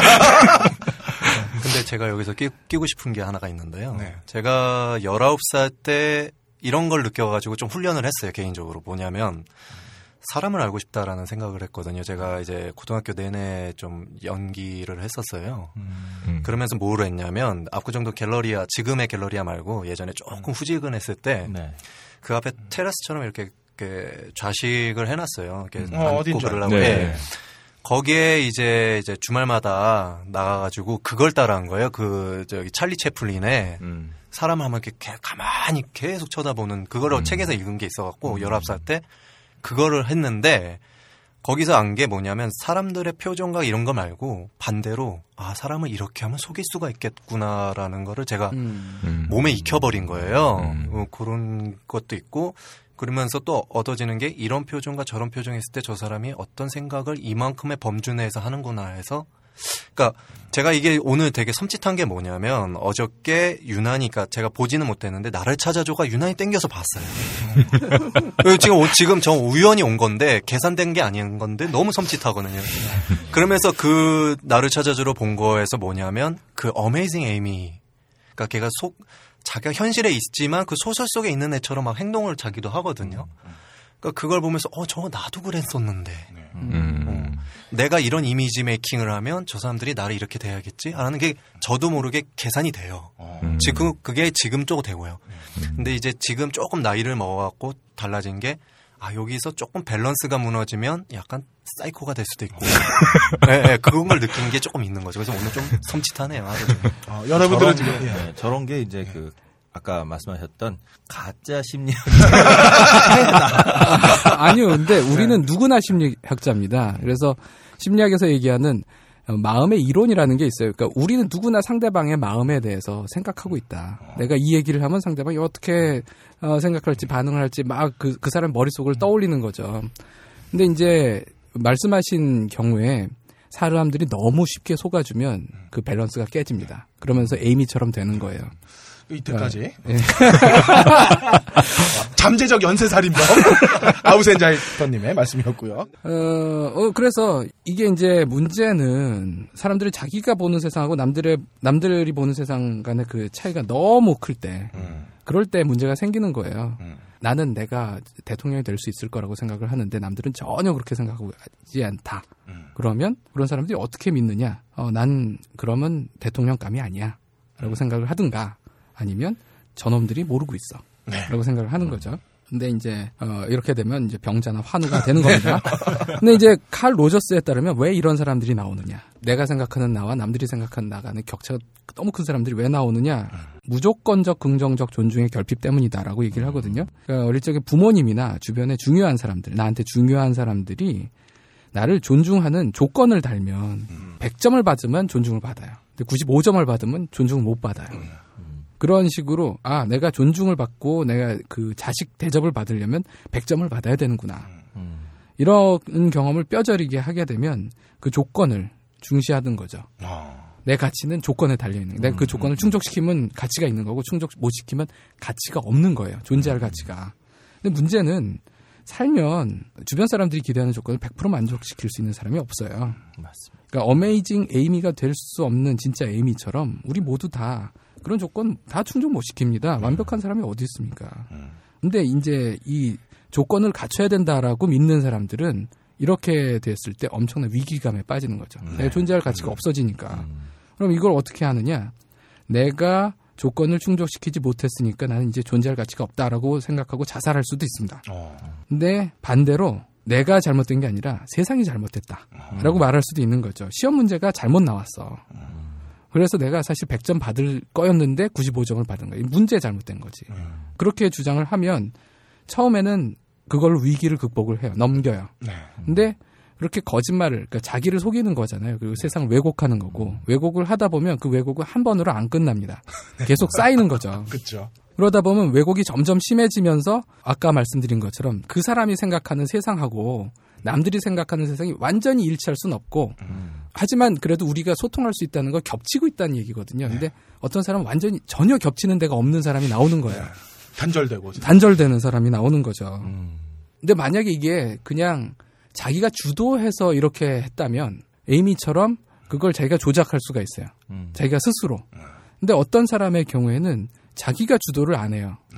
주변에서 만들어주는 거예요. 그러니까 기획사에서 연예인들 만들어 주잖아요. 그러면 그 연예인들은 자기가 왜 여기까지 왔는지 잘 몰라요. 네, 그렇죠. 네. 너무 불안한 거예요. 그러면 그렇죠. 기획사에 의존할 수밖에 없습니다. 네. 그러다가 이제 내가 잘나서 그런 거야라고 착각해서 막 독립했다가 작살이 나는 애들 나오는 거고. 근데 이제 어떤 사례에서 보면 선거 유세 현장에서 테러를 당한 정치인이 있습니다. 그래서 수술을 받고 깨어났어요. 그래서 말한 첫 마디가 그때 대전에서 유세를 했던가 그랬는데 대전은요 라는 말이라고 아 서울에서 신문에서. 유세를 하고 있었 아 서울에서 유세를 유세를 하고 있었는데 충청도는요. 그때 막 혼전이었던 그 선거 판세가 대전은요라고 물어봤다는 말 기사 한 하나에 완전히 뒤집히는 거예요. 근데 알고 보니까 그 사람이 한 말은 그게 아니었어요. 의사한테 처음에 한 말이 그거였대죠.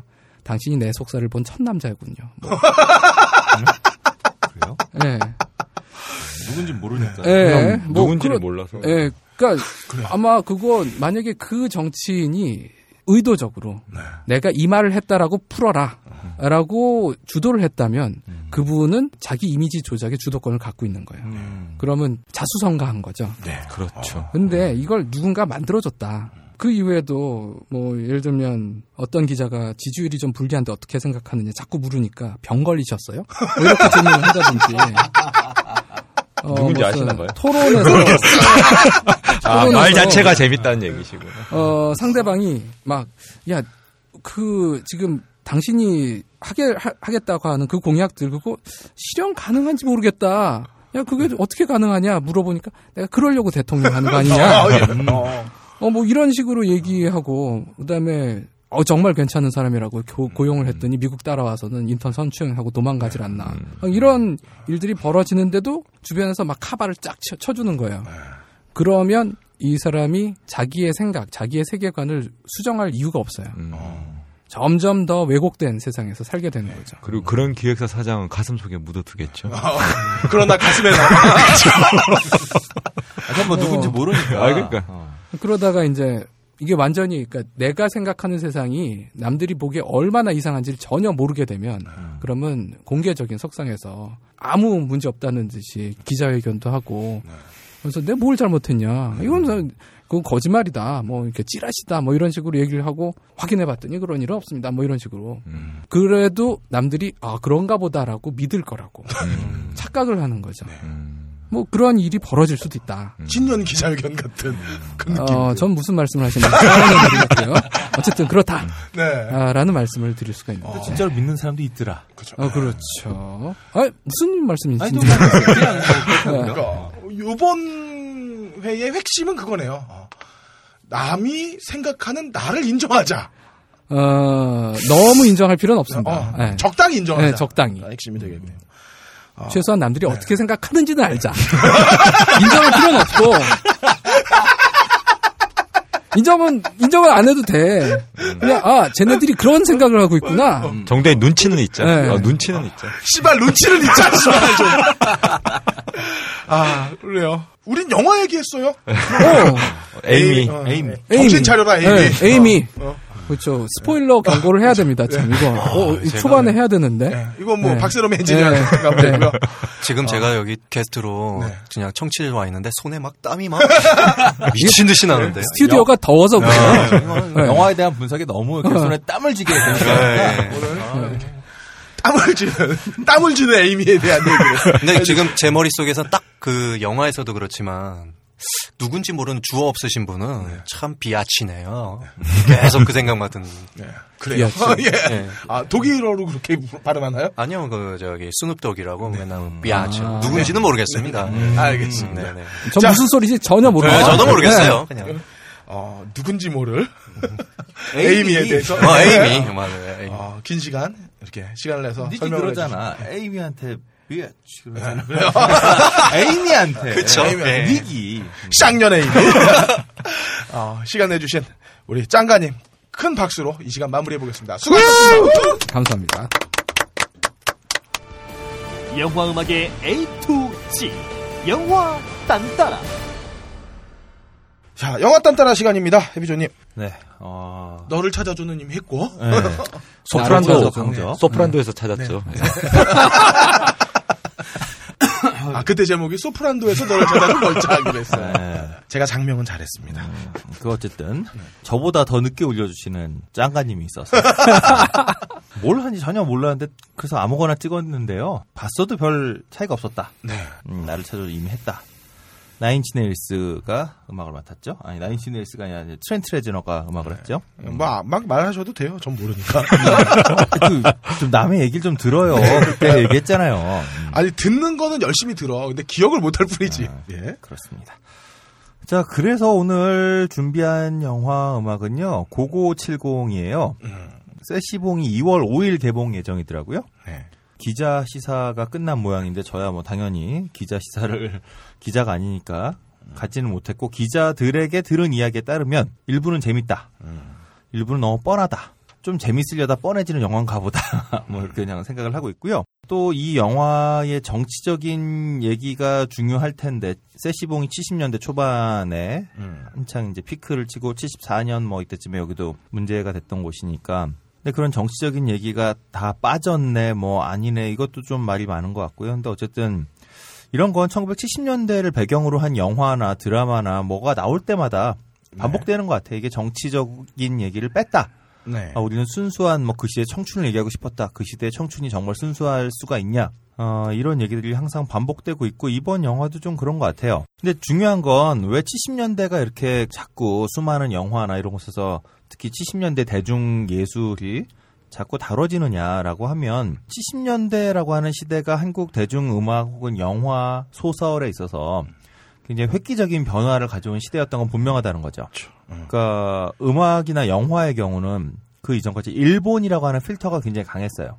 음. 목포는 항구다 뭐 이런 음악들도 우리는 지금 이제 트로트라고 부르고 있지만 네. 당대에는 지식인들이 소비하던 일본화된 재즈의 음. 일부로 수용이 됐었고 그래서 엘리트들의 음악이었던 거기도 하고 항상 모든 게 일본을 통해서 들어오다가 이제 20세기의 대중 예술의 거의 대부분을 만들어낸 헐리우드 영화나 뭐 블루스나 락이나 다 이런 재즈부터 시작한 이런 미국 문화를 어떤 식으로건 직접적으로 받아줄 수 있는 시대가 1970년대, 60년대 말이 돼서 이제 한국 시대 한국 시장이 열렸다는 거죠. 제가 요 즈음이 음. 참 궁금한 시절이긴 해요. 왜냐하면 저희 어머니랑 아버지가 어, 홍수환 씨가 했던 명동의 챔피언 다방이라고 있어요. 어, 거기서 2대2 소개팅을 하고 아버지가 아버지 군대에서 휴가 나왔던 친구를 데려오고 어. 머니가 어머니 친구를 데리고 나와서 2대2로 소개팅을 했는데 파트너는 원래 달랐어요. 네, 우리 아버지가 어, 어, 군대에 갔던 친구가 복귀를 하자마자 그 친구의 그 파트너였던 우리 어머니한테 바로 대시를 해가지고 잘못된 만남을 만들었던 친구의 친구를. 어, 예, 그래요. 그런 예, 옛날 사연도 생각이 나네요. 그렇습니다. 얘기로 들어서 예. 그래서 껄림은 부모님으로부터 어떤 믿음은 너무 커서 이제 너무 긍정적인 자아가 잘 크셨잖아. 아, 그렇죠. 네. 네. 네. 아, 아니, 근데 해비조님처럼 2미터가 못된 게 내가 해비조님 그 얘기를 하는 거죠. 좀 들컸다. 근데 어쨌든 50년대부터 이제 시작이 됐죠. 미군들을 상대로 한 뭐 여러 가지 위문이란 이름의 공연들이 한국서 이제 활성화됐고 이 무대는 이제 완전히 미군들에 의해서 오디션이 이루어졌고 그래서 미군의 입맛에 맞는 이제 공연들을 했던 거죠. 그래서 그 당시에 밴드들은 대부분 어떻게 빠다 맛을 우리도 낼 것인가, 어, 미국 사람처럼 할 것인가가 되게 성패 열쇠가 되기도 하고. 네. 근데 이 사람들이 이제 미군 그 무대가 70년대 초반, 60년대 말부터 점점 줄어들기 시작해요. 그러니까 이분들의 생계가 어려워지면서 자연스럽게 일반 무대로 나서기 시작한 거죠. 초창기 60년대 초반까지만 해도 한국이 벌어들이는 외화 수입의 거의 절대 다수가 이런 그 위문 공연과 미군 부대 앞에 있던 식당, 그다음에 미군 부대 앞에 있던 무슨 사창가 여기가 벌어들이는 거였고 그래서 뭐 한국 정부에서도 약간 이런 식의 이야기들 뭐 당신들은 나라를 위해 일하고 있는 거다 뭐 이런 식의 언사들을 실제로 뿌리면서 이런 장사하는 사람들 독려하기도 했다라고 해요. 그래서 어쨌든 이러한 시대에 이게 이제 60년대 말 70년대 초반이기 때문에 이 신중현 씨를 비롯한 수많은 아티스트들이 아, 신중현 선생님이라고 해야죠. 아, 이런 분들이 이제 대거 일, 반적인 대중음악 무대로 쏟아져 나왔고 이분들이 가져온 게 주로 이제 소울, 락, 사이키델릭 이런 음악이었다라고 한다면 당시에 미군 부대를 통해서 흘러나왔던 음반들 중에는 그리고 이 음반들이 대체로 한국의 백판 시장을 만들었거든요. 미군 부대에서 누가 이제 LP를 훔쳐 나오건 빌려 나오건 가지고 나오면 네. 그럼 청계천에 있던 백판 이제 공장들로 가져가는 거예요. 그러면 어. 똑같이 찍어서 그러니까 이제 LP판이니까 이건 물리적으로 그냥 찍어내면 되잖아요. 똑같은 음. 거를 이제 가루 뿌려 갖고 그러다 보니 첫 번째 판이 미군 장교가 판을 빌렸는데 이 장교가 실수를 한번 긁어서 판이 튀었다 그러면 모든 네, 모든 전국의 네, 다방 백반들은. DJ들은 다 튀는 노래를 틀어주게 되는 뭐 이런 일이 벌어지고 이렇게 해서 미군 부대를 통해 흘러나오고 백판을 통해 확장됐던 음악들 중에 큰 덩어리 하나가 미국 포크 그리고 이제 포크락 이런 계열이었던 거죠. 밥 딜런이라든가 이런 사람들이 했던 사이먼 앤 가펑클 이런 음악들이 이제 한 주류가 있었고 또 한 주류는 당시에 어, 미군 부대에서 많이 유행을 하던 어, 락큰롤과 소울 네. 이제 큰 두 가지가 있었던 거죠. 이게 왜 이랬냐면 주로 장교들을 상대로 한 클럽에서는 포크 음악을 좀 연주하기를 바랬다라고 해요. 네. 근데 이제 어느 부대를 보더라도 절대 다수는 사병이잖아요. 네. 장교는 얼마 안 되기 때문에 사실 포크 음악을 하는 아티스트들은 조영남 씨도 잠깐 미팔군에 있기도 하고 뭐 이랬지만 이분들은 굉장히 소수였고 대다수의 미팔군 아티스트들은 어, 락이나 아니면 소울을 했다. 어. 근데 그 중에서도 사병 클럽 중에서도 이제 흑인 음악을 하는 이제 검은 음악하는 소울 음악하는 사람들은 군인의 숫자는 다수지만 그 안에서도 위계 상에서 네. 이제 백인 병사들이 좋아하는 락 음악에 비해서 조금 더 어, 업신여김을 받았다고나 할까요? 음. 그래서 지금도 옛날 아티스트를 이렇게 기억할 때 내가 007 클럽에서 뭐 Highway Star를 연주했지 막 이런 거 이제 회한에 젖는 아티스트 되게 많으니까 그러니까 내가 그 당시에 어, 미군 부대에서 백인들이 좋아하던 락 음악을 했지 아, 이러면 그것도 이제 꽤 유명한 클럽에서 했지 이러면 그 굉장히 자랑스러운 거가 되고 주로 흑인 음악을 했던 클럽들은 그 당시에도 미팔군 클럽 중에서도 약간 좀 빠지는 클럽들 음. 아니면 정말 연주를 어마어마하게 잘하는 밴드가 돼서 이제 거기까지 가던가 네. 이제 오늘 그 이야기를 고고 70에 나오는 이 최호 감독이 2008년작이죠. 고고 70에 나오는 밴드가 네블스라고 하는 밴드예요. 어. 근데 네블스란 밴드가 당시에 정말 얼마 안 되던 소울 밴드인데 그 흑인 음악을 하던 밴드죠. 근데 흑인 음악을 하는 밴드치고 AAA 등급을 받은 아. 몇안 되는 밴드. 그러니까 정말 음악을 잘했던 밴드였던 건데 이 양반들이 제가 이 영화 뭐 이따가 좀 더 얘기하겠습니다만 영화화되면서 좀 아쉬운 지점이 많아요. 네. 아쉬운 지점이 많은데 이게 데블스란 밴드가 처음 알려지게 된 계기가 뭐였냐면 이분들이 1970년에 참 이름도 그래. 플레이보이의 전국 사운드 경연대회. 여기 이제 전국에 날고 긴다는 밴드들이 다 모였대는데 음, 지금 이제 세종문화회관자리죠. 서울 시민회관에서. 근데 여기에 1등은 아니지만 그 엄청난 인기를 끄는 밴드가 하나 나와요. 이게 바로 이제 데블스였는데 이분들이 이제 전설 속의 유명한 이야기가 어떻게 등장을 했냐면 어, 사실 이때까지 데블스는 주로 외관에서 활동했어요. 경상도에 있는. 그 외관이 미군 부대의 군수품 기지가 큰 게 있었고 그래서 미군이 많이 주둔을 했고 그래서 그 주변이 이제 전부 기지촌 네. 음, 그 기지촌에서 활동하던 밴드인데 이 양반들이 서울에 올라와서 아, 여기서 한번 우리가 빵 떠야지 이제 먹고 살 수 있다 이러고선 모든 멤버가 검은 옷을 다 입고요. 검은 옷을 입고 검은 모자를 쓰고 다 걸어 나오고 끝에 이제 보컬이 검은색 옷을 입고 관을 짊어지고선 걸어 나왔대요. 처음에 이제 공연을 하기 전에. 그러고선 다른 아티스트들이 이제 연주를 쫙 시작하면 관을 딱 내렸는데 관을 딱 열면 그 관 속에서 해골옷을 입은 무희가 확 튀어나와서 춤을 추면서 연주를 했다라고 하는 지금 들어도 굉장히 파격적인 연주잖아요. 파격적인 퍼포먼스고. 근데 이런 생각도 드는 게요. 6, 70년대라고 해가지고 요즘에 비해서 이렇게 되게 촌스럽게 놀고 이러지 않았어요. 아, 그 럼요. 제가 아직도 기억나는 게그 엄앵란 신성일 주연의 떠날 때는 말없이를 보면 어, 맹란은그 제약회사 딸이고 신성일이 거기에 입사를 해요. 근데 엄앵란이랑 이제 한 번 처음에 이제 길 가다 싸우거든요. 그리고 두 번째 좋아하는 장면이 크리스마스 때 가면 무도회를 하는데 거기서 만나요. 음. 어, 그래서 유는 뭐 하고 집에서 뭐 하고 놀아? 윤. 유는 집에서 뭐 하고 놀아? 그러면 주스를 마시며 클래식을 들어요 이러거든요. 나름의 유는 어. 집에서 뭐 하고 놀아. 아, 그렇죠. 그러면서 가면 무도회에서 만나. 음, 그리고 어떤 탈쓴게 계속 지랄을 하는데 그 당시에도 나는 지금 우리 할로윈 파티 하는 거 이상의 어떤 사교 문화는 있었다. 음, 근데 그거는 뭐 없었다라고 생각지는 않아요. 저도 근데 이게 60년대, 70년대 한국 영화를 보면서 주의해야 될 게 하나 있는 게요. 당시에 감독님들이 해외 영화의 어떤 자기가 멋있다 생각하는 씬들을 한번 맹아 없이 잘라다가 그 장면을 이렇게 한국 사회와 상관없이 붙여놓는 경우가 왕왕 간혹 있죠, 예. 있었거든요. 간혹 있죠, 에, 그 맨발의 청춘 같은 것도 사실은 일본 영화라서요. 네, 그렇죠. 네. 근데 네. 이거 고고70 그래서 그때 당시 제가 영화는 못 봤는데 뭘 알고 있냐면 그때 타이거 JK 아버지 그 서병후 씨가 이거에 대해서 그래서 많이 분개하시는 글을 막 올린 그 기억이 있거든요. 네, 맞아요. 예, 예. 어. 서병후 씨는 우리 중학교 때 월간 팝송 편집장이셨죠. 그렇죠. 어. 월간 팝송하셨고 한국 대중음악 평론가 1세대신 분이죠. 윤미래를 가장 사랑하는. 지금 돌아가셨어요. 작년 네. 재작년 아. 재작년, 예.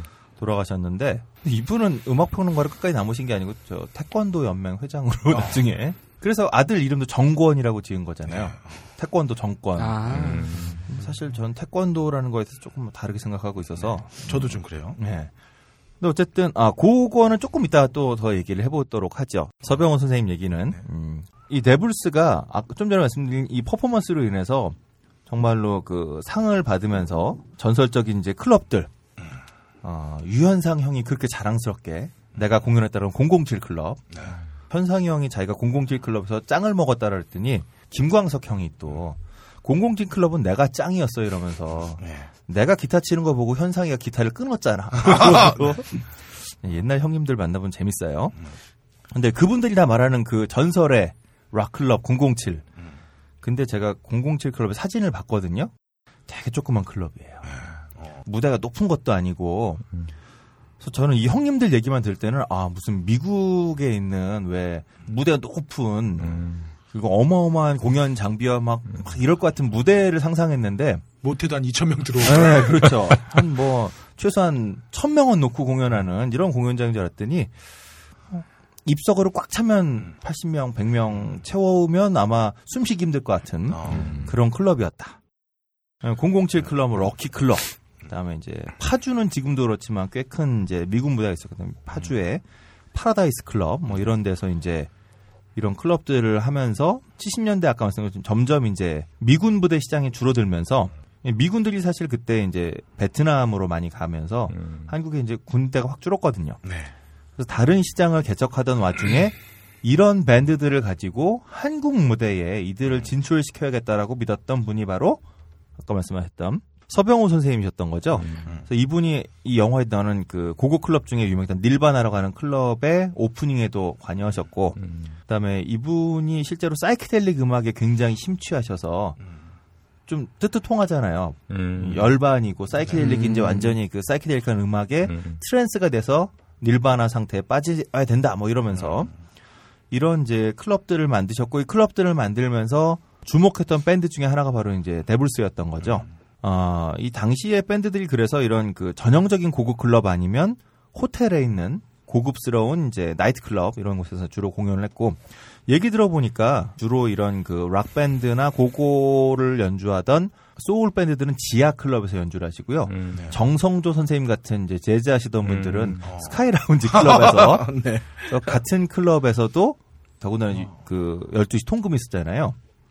고급 호텔들은 그 통금에 아랑곳하지 않고 네. 12시가 넘어도 이제 음. 그 4시 반까지 통금이 풀 때까지 공연장 문을 걸어 잠그시고 밤새 공연을 하셨다. 음. 그래서 클럽 꼭대기에서는 이제 상류층 그리고 이제 정관계 이런 분들이 폼 잡으면서 계시고 지하에는 그 집 잔재들 분 위주로 네. 미치고 있었다. 아, 뭐 이렇게 얘기하면 이제 꼭 화내시는 분들도 있겠지만 어쨌든 방에서 만나고. 음. 네. 이 영화를 만들게 된 최호 감독도 어디 인터뷰를 보니까 아까 말씀드렸던 데블스의 플레이보이배 어, 경연 대회의 그 에피소드를 읽고 아 이런 밴드가 있었나 하면서 이런 거를 한번 해보고 싶다 영화로 만들어 보고 싶다라고 해요. 근데 또 하나 이분에게 큰 영향을 줬을 거라고 생각되는 게 1974년에 그리운 건 너라고 한 노래를 발표해요 데블스가. 네. 이게 이제 나름대로 그 미국 소울을 한국식으로 재해석을 했던 음반이에요. 그래서 여기에 이제 아이잭 케이스라고 하는 유명한 소울 아티스트의 음악을 한국식으로 번안해서 연주도 하고 나름대로 굉장히 신경을 많이 쓴 앨범인데 이 앨범이 제대로 풀리지도 못했다 그럽니다. 그 이유가 멤버들이 커버를 되게 특이하게 만들었어요. 당시에 그 밴드들의 음악이라고 하면 다들 해맑게 웃고 있는 밴드 멤버들이 옷도 똑같이 맞춰 있고 이렇게 하 하고 웃으면서 찍는 이런 컷이었는데 이분들은 옷도 다 지 입고 싶은 대로 입고선 다 뒤돌아 있어요. 뒷모습을 찍었고 그 뒷모습도 철창 안에 갇힌 채로 이분들에게는 이게 되게 멋있다라고 이제 했던 것 같은데 당시의 분위기가 되게 안 좋았던 거죠. 이거 나오자마자 이 새끼들 뭐냐 이거 사회 불만 세력 아니냐. 이미 이제 이 당시에는 뭐 그 왜 불러 이러면 신고하는 거야 이러면서 이제 금지곡이 됐던 음. 그 시절에 커버부터 아주 그냥 철창에 갇힌 채로 뒤돌아서 있으니까 이게 이제 그 굉장히 찍혔던 거죠. 그래서 실제로 철창에 갇혔죠. 아, 그렇죠. 네. 철창은 이제 1년 후에 1년 후에 75년에 대마초 파동 때 1번으로 불려간 분들 중에 하나. 음. 또 당시에는 다 하셨나 봐요. 다 또 금지 먹으셨더라고요. 사이키델릭이 좀 그런 면도 있잖아요. 그렇죠. 사이키델릭 자체가 이제 대마초를 하면서 얻는 환각에 대한 것을 음악으로 표현한 닐바나로 거였어요. 가기 위해서. 아, 그렇죠. 어. 그 유명한 노래 In-A-Gadda-Da-Vida가 있잖아요. 그리고 Lucy in the Sky with Diamonds 그 그렇죠. 아예 대놓고 LSD를 찬양하는 거였죠. 이게 아까 말씀드린 게 In the Garden of Eden인데 네. 이분이 약이 너무 많이 취한 상태에서 그 가사를 이렇게 약천처럼 이렇게 보면서 In the Garden of the Eden을 했는데 In-A-Gadda-Da-Vida 이렇게 불러서 이게 그대로 제목이 됐던 노래기도 하죠. 아하. 자 이러한 그 세월을 거쳤던 밴드예요. 그러니까 분명히 감독의 눈에 제가 볼 때는 한 세대의 저항의 모습을 담아주기 알맞은 밴드다라고 봤던 것 같아요. 근데 정말 그 이 밴드가 그랬는지는 좀 더 생각을 해봐야 될 것 같습니다. 근데 어쨌든 얘기 나온 김에 진짜 데블스 노래 그리운 건 너 조금 들어보시죠. 파란 창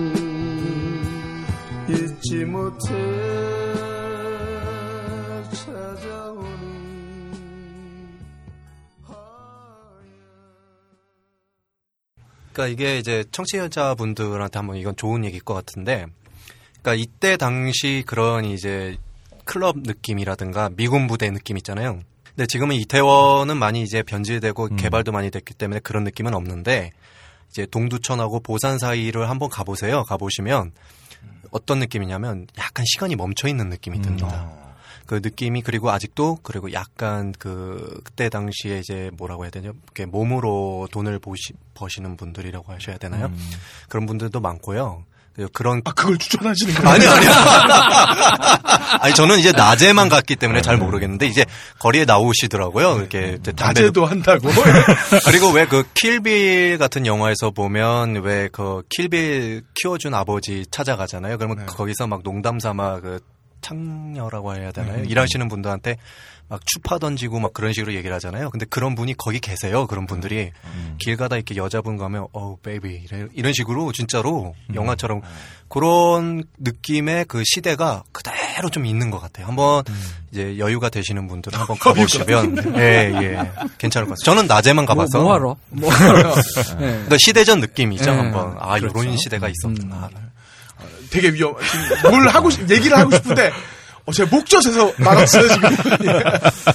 아, 되게 위험했습니다. 아, 근데 저도 동두천 쪽에서 이제 이미지 도시 이미지가 워낙 그렇게 강하게 고착이 돼 있어서 이걸 바꾸려고 동두천 락 페스티벌이라는 걸 만들었어요. 이제 네. 국제 락 페스티벌 만들어서 뭐 해외 유명한 밴드들도 많이 오고 여기에 이제 행사의 일원으로다가 아마추어 밴드들의 competition이 있었는데 저도 여기 이제 심사를 몇 번 갔었거든요. 근데 그 심사를 하는 그 공원이 바로 그런 골목 바로 옆에 있는 조그마한 공원이에요. 저도 가서 되게 그 웃겼던 게 정말 딱 우리가 봐도 70년대의 태원이나 이런 데 이렇게 사진에서 봤을 것 같은 그런 되게 낡은 건물에 낡은 가게에서 팔고 있는 음식은 떡볶이나 이런 게 아니라 핫도그를 팔고 있고 거기에 간판은 정말 그 손으로 쓴 영어 글씨 같은 거 아직도 음, 있는 그 집들도 있고. 예. 네. 그리고 햄버거 다 이제 아저씨 이름 킴스 햄버거 뭐 이런 거 달고 있고 그래서 되게 그냥 묘한 동네였다. 아. 그래서요. 어쨌든 예. 이 데블스는 그래서 이때로 시- 실질적으로는 끝나요. 대마초 파동 때. 네. 70전에 뭐 앨범 한 장 더 내는데 그때는 이미 멤버도 많이 바뀌었고 음. 또 영화에도 나오는 것처럼 실제로 그 그리운 건너 좀 전에 됐던 이 앨범 나올 즈음에 어 그 밴드가 약간 이제 그 갈라져 갖고 두 개로 데블스가 활동했는데 인기도 워낙 좋았고 정말로 그래서 두 개로 나눠 다 양쪽 다 이제 인기를 끌고 있었는데 한쪽 데블스가 호텔 나이트클럽 화재 사건으로 실제로 멤버가 한 분이 돌아가세요. 또. 근데 이 영화에서는 이제 그 지점들을 좀더더 극적으로 이제 표현해주고 있지만 하여튼 실제로 당시에 그 나이트클럽에서 라이브 나이트클럽에서 화재가 나서 사람이 죽었는데 당시 이제 신문들은 이런 퇴폐 음. 아. 업소에서 끝내 음, 이런 사고가 벌어질 줄 알았어 뭐 이런 음. 식으로 네. 근데 당대의 젊은이들한테는 이런 공간마저 없었으면 이제 발산할 곳이 없는 거죠. 근데 실질적으로 이제 데블스는 이렇게 해서 끝이 나게 되고, 그래서 이 멤버들은 워낙 연주를 잘했으니까 이분들이 한국적인 디스코 음악, 혹은 한국적인 이제 그 흑인 음악을 하게 되면서 이은하 누나의 밤차, 그다음에 아리송해, 네. 그다음에 윤승희 씨의 엄마랑 아빠 아, 아빠랑 엄마 같이 제비처럼 제비처럼도 유명하잖아요. 그 조영남 씨가 부른 거 아닌가요? 아, 그건 제비고요. 아, 그건 제비고요. 네. 네, 어쨌든 70년대 말에 한국에서 와 이런 디스코가 나오나 이렇게 왜 하늘 팍팍 찌르시면서 노래하시던 분들의 상당수는 데블스와 데블스를 거쳐간 멤버들이 편곡을 했건 연주를 했건 이랬다라고 보셔도 아마 틀리지 않을 정도로 어, 이런 이제 활동을 하게 됩니다. 또 이분들이 이제 디스코의 본질이 어쨌든 소울이었기 때문에 이분들이 이제 어, 디스코 시대까지도 앞서가게 되는 것은 당연했고 80년대까지도 이 밴드의 멤버들은 계속해서 활동을 하셨고요. 네. 편곡제로 가신 분도 있고 2000년대 초반까지도 계속 이제 나이트클럽 세계에서 음. 전국 밤무대의 이제 형님들로 아. 어, 제일 비싼 형님들로 이렇게 돌아다니시고 아까 왜관에서부터 바닥부터 기어 올라온 팀이었다라고 했는데 정말 끝까지 이제 75년 이후에 그런 일이 없었더라면 어떻게 됐지 모르지만 75년 이후에 그 고민들 속에서 밴드가 뭐 와해된 다음에도 어, 언더그라운드의 강자 내지는 그 undercover의 강자 뭐 이런 정도로 살아갔다. 네. 라고 보실 수 있을 것 같아요. 근데 이 영화를 이제 조승우, 신민아, 차승우, 차승우 노브레인 출신 이제 기타리스트죠. 음. 이런 젊은 친구들을 불러놓고 영화를 만들려고 보니까 여기에 그 이성민 아저씨가 네. 서 선생님 역할을 하신 거예요. 서 선생님으로 이제 직접 이 실명을 쓸 수 없지만 그 널바나 클럽 만들 때도 이 밴드 멤버들 데려다가 아, 너희들이 하는 음악은 이런 의미가 있는 음악이니까 잘해야 된다 뭐 이런 얘기도 하고 또 이런 밴드에게는 좀 더 그 와일드한 춤을 추는 이런 무의들도 필요하다면서 그 무의로 들어가는 게 신민아예요. 근데 실제의 서병호 선생님의 사모님은 춤을 추셨던 분은 아니고 그 당시에 널바나 등에서 활동했던 여성 밴드의 네. 어, 멤버였다라고 해요. 그러니까 연주를 하시던 분인 거죠. 네. 근데 이거를 이제 막 이 감독이 재밌게 하려고 하다 보니까 신민아를 시켜놓고 보니 신민아에게 더 매력적인 거는 이제 춤이었다 생각했던 것 같고 그러다 보니 춤을 추면서 조승우랑 눈이 맞아야 되겠고. 부인을 바꿔버린. 이제 이렇게 되니까 그 서병호 선생님이 화가 날 수밖에 없었던 게그 음. 당시에 정말로 멋지게 자기 음악을 하던 여성 음악인을 그냥 어떤 밴드를 쫓아다 좋아해서 쫓아다니면서 춤추는 여자로밖에 안 만들어 버리니까. 음, 뭐 이런 것들이 이제 좀 화가 나셨던 것 같은데 저는 뭐 그 장면 자체는 본인에게는 기분 나쁠 수 있지만 관객들에게는 별로 그렇게 뭐 어차피 이 영화는 실화가 아니라 이제 사실을 기초로 해서 픽션입니다라고 시작을 하기 때문에 뭐 그건 별 문제가 아니다. 오히려 제가 볼 때 가장 큰 문제는 이 팀이 좀 전에 들었던 그 데블스의 그리운 건 너에서도 아시겠지만 이 팀은 전형적인 소울 음악을 했단 말이죠. 네. 근데 이들의 음악을 어떻게 바꿔놨느냐? 그냥 락킹하게 바꿔놨어요.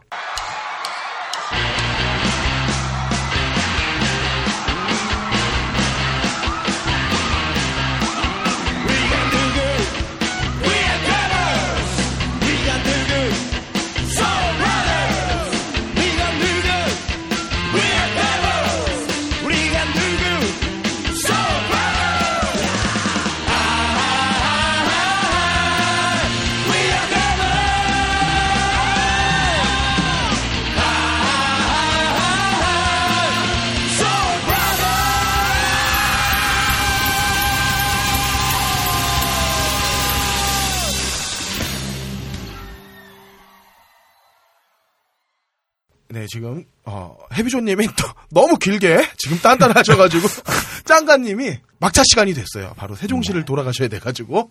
아, 죄송합니다. 가셨습니다. 다음부터는 제가 더 빨리 할게요. 네. 뭐 가셨으니까 그럼 천천히 하죠. 뭐. 아, 안 돼? 음, 지금 아우센자이터님의 말씀에 의하면 어 그래서 영화 개봉 과정에서 이게 이제 실제와 상관없는 거다라고 감독이 계속 얘기했다라고 해요. 네. 근데 그렇게 얘기해도 뭐 그래요. 우리가 뭐 대충 보면 아는데 뭐 당시 얘기를 아는 사람들은 음, 이거 좀 바꿔놨네 뭐 이러면서. 근데 문제는 제가 생각하는 문제는 좀 전에도 말씀드린 것처럼 지금 들었던 We Are Devils에서 느끼셨다시피 그냥 락큰롤 같아요 이게. 네. 그리고 실제로 영화 속에 보면 어 데블스가 연주하는 음악들이 Proud Mary라든가 이런 그 CCR 음악들, 그러니까 락큰롤에 가까운 음악들, 컨츄리와 락큰롤이 배합된 음악이지 이들이 연주했던 아이작 헤이즈 같은 진짜 소울이 아니에요. 근데 이 영화 음악을 만드신 분이 방준석 씨거든요. 예. 아시는 분들은 아, 라디오스타 음악 하신 분이고, 그다음에 이제 더 과거로 올라가면 어, 이승열 씨랑 유앤미 블루라는 밴드를 해서 정말 짧게 활동하셨고 앨범 두 장 다 더럽게 안 팔렸는데 네. 지금 이제 먼 훗날 방준석 씨에겐 한 푼도 돌아가지 않는 중고 음반 시장에서 비싸게 팔리는 음반. 아, 예. 중고 음반은 저작권이 안 들어가잖아요. 이분들에게는 다시 CD가 나왔었는데 그게 잘 팔렸는지 모르겠어요. 이게 참 난 웃기는 게 이렇게 중고 음반 시장에서 뭐 몇십만 원, 몇백만 원을 거래된다 그래서 막상 CD로 만들잖아요. 안 팔려요. 아, 그, 사는 사람이 소수기 때문에. 좀, 네. 갖고 있는 사람도 소수고. 아니, 저도 있어요. 미국에서 우연히 이제 제가 G-펑크 음악을 좋아해가지고, 이제 워렌지가 이제 처음 프로듀싱한 음. 팀, 한 94년도인가 5년도에 나온 앨범이 있는데요.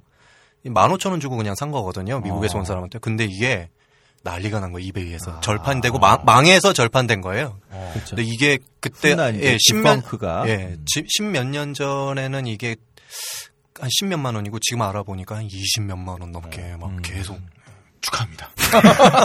잘 보관하시고요. 자, 그래서 이분이 텔미썸 뭐 락밴드도 했고 그다음에 DJ 달파란 씨하고 예전에 이제 신화위의 강기영 씨죠. 그다음에 어어부 프로젝트 하던 장영규 씨 이런 분들하고 같이 Peach Sound라고 되는 사실은 복숭아라는 이름으로도 활동해요. 네. Peach Sound인가 복숭아겠지 뭐. 복숭아란 이름으로 활동하는 영화 음악 그 작업 팀을 만들어요. 작업 공동체. 그래서 여기서 Tell Me Something 뭐 공동 경비구역 JSA 그 오늘 소개하는 최호 감독의 후아유나 또 너는 내 운명 주먹이 온다 님은 먼 곳에 이런 다양한 영화들의 음악을 담당한 굉장히 실력이 좋은 팀인데 왜 이때 방준석 씨가 데블스가 실제로 했던 음악도 아마 들어보셨을 거고 또 당시 자문도 꽤 많이 받은 걸로 알고 있는데 네. 어째서 락 음악으로 이걸 다 편곡을 했는지 좀전 궁금해요. 그래서 이건 어떻게 보면 음 물론 그 연주자들도 그 영화에 나오는 그 데블스 핵심이 이제 차승우 씨 기타리스트 근데 이분 이제 락커죠. 그다음에 조승우 씨의 보컬도 그냥 락에 가까운 보컬이 그래서 어떤 밴드 연주에 맞춰진 거냐 싶기도 하고 어떻게 보면 최호 감독이 아까 이 밴드의 음악을 갖고 오기로 한 게 70년대라고 한 시대가 어두운 시대만은 아니었다. 그리고 이런 저항이 있었다라는 모습을 보여주고 싶었는데 저항의 모습으로 이 밴드가 실제로 했던 끈적끈적한 그런 그 소울을 넣기에는 자기 생각에 소울보다는 좀 더 락킹해야 되지 않을까라고 생각했던 건 아닐까라고 하는 좀 그 아쉬움이. 근데 이게 저는 소울이었건 뭐가 됐건 당대에 이들이 했던 음악은 시대적으로 굉장히 어떤 방식으로건 젊은이들에게 어, 저항의 의미로 사용됐었고 그 의미를 보여주는 것이라면 오히려 소울이 더 적합했다. 왜? 소울은 그 이후에도 2000년대가 되기 전까지는 혹은 90년대 말이 되기 전까지는 한국서 흑인 음악은 잠깐의 디스코 열풍을 제외하고 나면 항상 더 천대받는 음악이었었거든요. 그렇죠. 그래서 뭐 어떤 대중음악 평론가가 그 아시아 음악 2000년대 이전까지의 아시아 음악은 전부 락이었다.